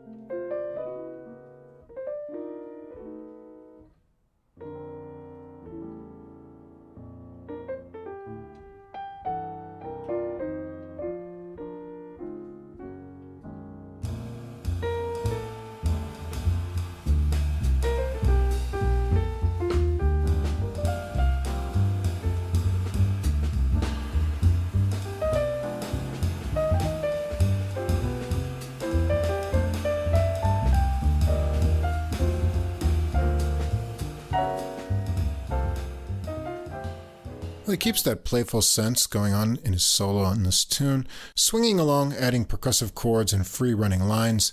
Robert has a great chugging bass line, walking it underneath, and gets a ringing melodic solo of his own. Kauflin trades eighths with Ferber into some extended drum soloing, working into some soft piano chord and bass movement before getting into some more building piano improvisations, rather than actually getting back to the melody strictly, and the crowd really likes it. Track five is Candy.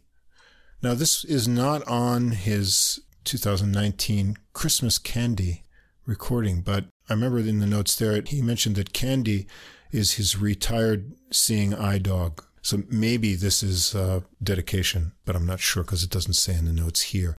Anyway, it's a solo piano piece. It has a kind of sparse start and stop intro. It gets into tempo for the melody.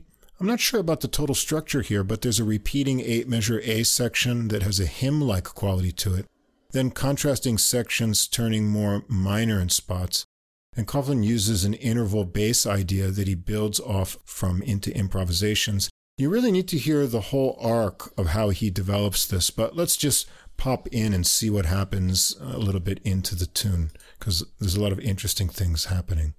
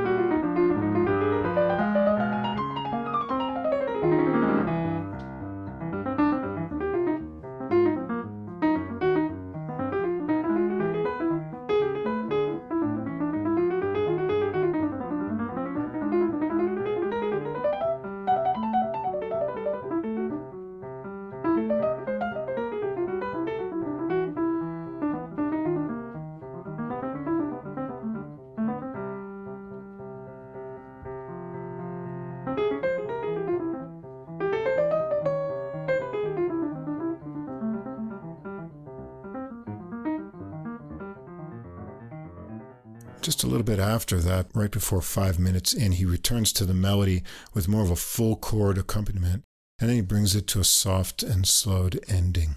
Track six is Tempest. This is from his two thousand fifteen recording Dedication. This one is in a seven eight meter and has hypnotic rippling left-hand lines that get it started. The melody seems to develop for about twenty-four measures before getting more sparse and ringing, and Kauflin works delicate rhythmic improvisations backed by nice cymbal decorations and fills from Ferber, and they work it into a more intense driving and then percussive explosion. Let's hear some of that once we get into the tune.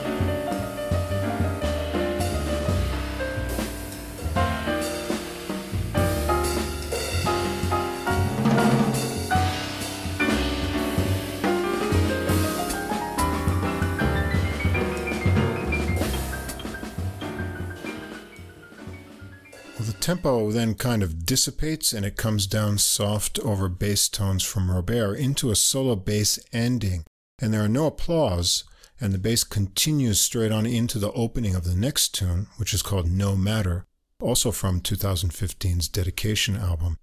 And that bass sets up a dotted kind of half note bass line for the waltz tempo. After eight measures, Kauflin starts to sprinkle in notes lightly for another sixteen measures before introducing the melody. It's got a soft gospel nature in an A A B A form of sixteen measure sections. The B section modulates and ends in a suspended chord kind of turnaround back into the A, and the bass and drums have a solid slow groove going. But Kauflin's improvisations are rippling out and can't be constrained to the rhythms until he locks in with more percussive chords and tremolos. It suddenly becomes soft and quiet again to a slightly swelling ending. Track eight is Country Fried. This is from last year's Danish Rain with Thomas Vanesbach, which was one of our best picks of the last year's jazz yeah, recordings. Great. I remembered this tune. Uh, the melody has interesting moving chords and a Beatles-like quality, something like I'll Follow the Sun mixed with Bach and a little bit of country. That really kicks in once it gets going. There's a repeating ten-measure section and then a three-measure transition of chords, and then we're into a twelve-bar blues with a down-home country kind of bounce to it. And Ferber is doing some really nice drum work here. So let's check this tune out as it gets going.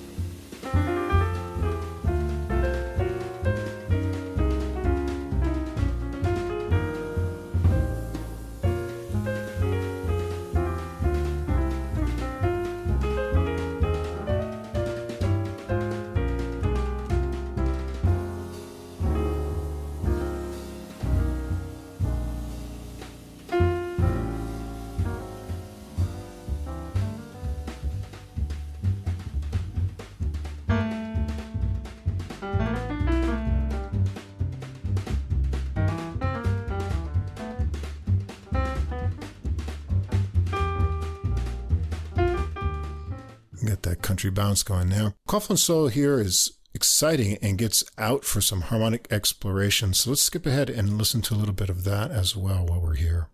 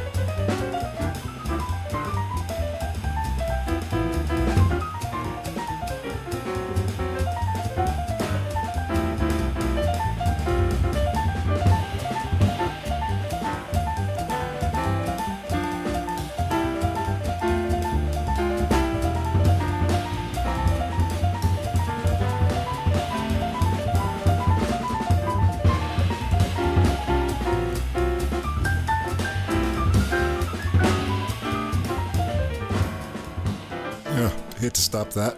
Yeah, but sounds uh, great. He keeps on playing right through, connecting it back to the melody for a final run through to an exciting finish of piano flourishes. Track nine, Come Thou Fount of Every Blessing.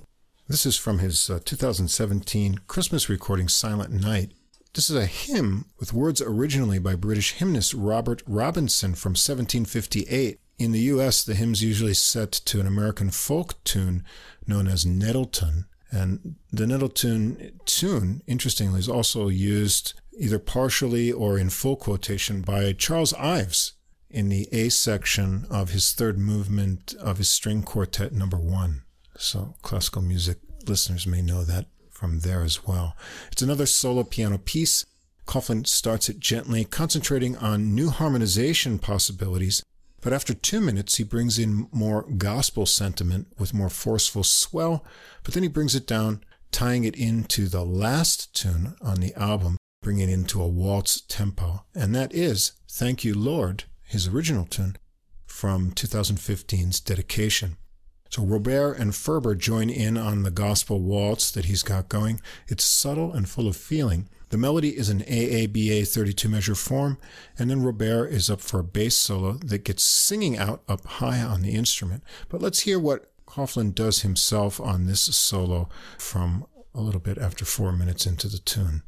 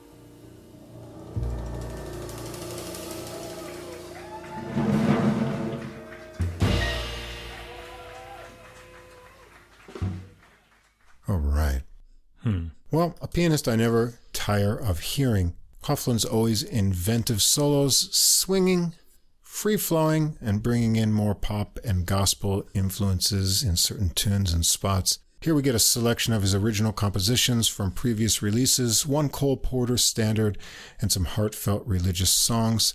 There's a real spontaneous feeling in the air, and you'll be surprised at the directions the music goes sometimes.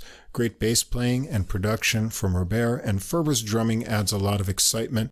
It's a very entertaining live recording, and I think it'll put you in good spirits. Yeah, the good spirits is what I picked up. This entire album has this light, positive vibe. It, it's kind of like a radiator diffusing heat subtly into the room. And nevertheless, it's warming up, you know, yeah. But you don't notice it. Kauflin's playing has a way of taking away all your more negative thoughts without you noticing it happening, like that radiator mm. bringing heat into the room. Um, he has a positive but not very excitable vibe to him when he's in the spotlight. Uh, he gives off a feeling of sureness and quiet, modest confidence throughout the album. Uh, the yeah. sort of thing that gospel music exudes, and he's heavily influenced by gospel. Right. And he ends the, the album with uh, gospel-sounding tracks. There are a few others, too. We really hear that feel throughout, and it really gets into you and makes you stand yeah, up a does. little straighter. I kind of felt myself kind of, my back straightening as I listened to this album. You know, with confidence, you know, with kind of like a you know, feeling right. of well-being. It's heavily gospel influenced. There's a lot of straightforward jazz, too, on this album. Kauflin has a clean-sounding, modest approach. This album just feels good all the way through, like a constant hand on your shoulder steadying you. I really liked yeah. it. I just hope he puts out a new album uh, every year, because yeah. always happy to hear it. Yeah, always happy good. to hear it, too. I liked him with uh, Thomas Fonsbeck, too. We talked about that Danish really nice Rain album. album. Yeah. It was so good. Yeah. Because, you know, Fonsbeck is such a fabulous bass player. You don't need drums, really. He could do everything in the rhythm section there. So the interplay on that was really nice, the extra right. space. That wraps up episode one forty-nine. And we're on top of things this week, Mike. We've already got next week's planned out. I've and got all my links and that. everything ready to go. So w- w- give us a little preview of uh, Classical for next week. Yeah, I'm all twenty twenty-four next week. You know, this week I was two out of three, twenty twenty-four. Right. I don't have any Baroque still. I'm still waiting for a lot oh, okay. that to come out. There's a new recording of Neeme Järvi, not Paavo now, his right. father, Neeme Järvi, who's got to be an elder statesman of classical music now, right. conducting the Estonian National Symphony Orchestra in music of Eduard Lalo, whose music we don't hear so much, much on, yeah. you know, full C. You know, we don't f- hear C Ds um, or albums dedicated solely to his music, so I'm kind right. of excited to hear that. And we've got songs by one of the great uh, Italian songwriters, Francesco Paolo Tosti, of the late nineteenth century, early twentieth century. Mm-hmm. And that's by uh, Javier Camarena, who did uh, an album of Donizetti arias, um, I think a year or two years ago, that was pretty special. So I was really curious to hear this, and really thrilled that he picked uh, an entire album of Tosti's songs. I'm curious to see whether that'll be too much of a good thing, but we'll find out. And the other thing I've got is Mendelssohn and a few contemporary composers, too. Uh, cello works with uh, two musicians we like a lot, Sol Gabetta on the cello and mm-hmm. Bertrand Chamaillou on the oh, piano. Yeah. And okay. uh, we'll hear those next week. Sounds good. Mm. On the jazz side, I've got trombonist David Gibson's new recording, Fellowship. That's got some really intense original compositions, and it's just a quartet, which is heavy lifting for a trombonist, and he's going to carry that uh, recording along, being the center. So I've had a couple listens of that, and it was pretty uh, intense and interesting. So that'll be the first recording. And then we've got a debut on uh, O A two Records, Japanese-American trumpeter Jun Iida and his new Evergreen. So looking forward to checking that out. And then we're going to have a live recording, bassist Gerald Cannon's live at Dizzy's Club, the music of Elvin and McCoy. So Elvin Jones and McCoy Tyner. And that's on Woodneck Records, his label. And we've got a bunch of monster players on there, including Dave Kikoski, Steve Turay, Joe Lovano, and some others. And so there should be some pretty intense, good jazz with vibes from the sixties coming out there. All right. So if you want to get listening on those recordings ahead of time, I'll have that playlist up shortly after this episode gets published. You can also find a link to that on Deezer from our Facebook page as well. I certainly want to hear those albums before we uh, yeah. we publish that recording, but I have to, so there you yeah. go. It works out go. for me. Right. Thanks, as always, to Fast Signs of Staten Island for our glowing neon logo. Be sure to check out the Same Difference, Two Jazz Fans, One Jazz Standard podcast. There's a link in the description, and their audio will come on as we sign out here. It's been a really interesting Silk Road trip in this uh, classical episode. It's nice to dust myself off after being on the Silk Road for so long. I get to relax in my easy chair. Yeah, sounds good. To next week's records Some now. Western comforts as well. All right, everyone. So we'll see you again next week for the official regular episode one fifty. Until then, keep listening, and we'll see you again next time. Same Difference. Two Jazz Fans, One Jazz Standard. A review of a single jazz standard through music, history, and stories. And this is A J. And this is Johnny. If you are a jazz fan and you like jazz standards, bebop, show tunes, ballads, you name it. Yeah, we've got them here. We drop a new show on you every other week, and we take a standard and we listen to a few different versions of it. Same Difference. Come join the fun. Looking forward to seeing you.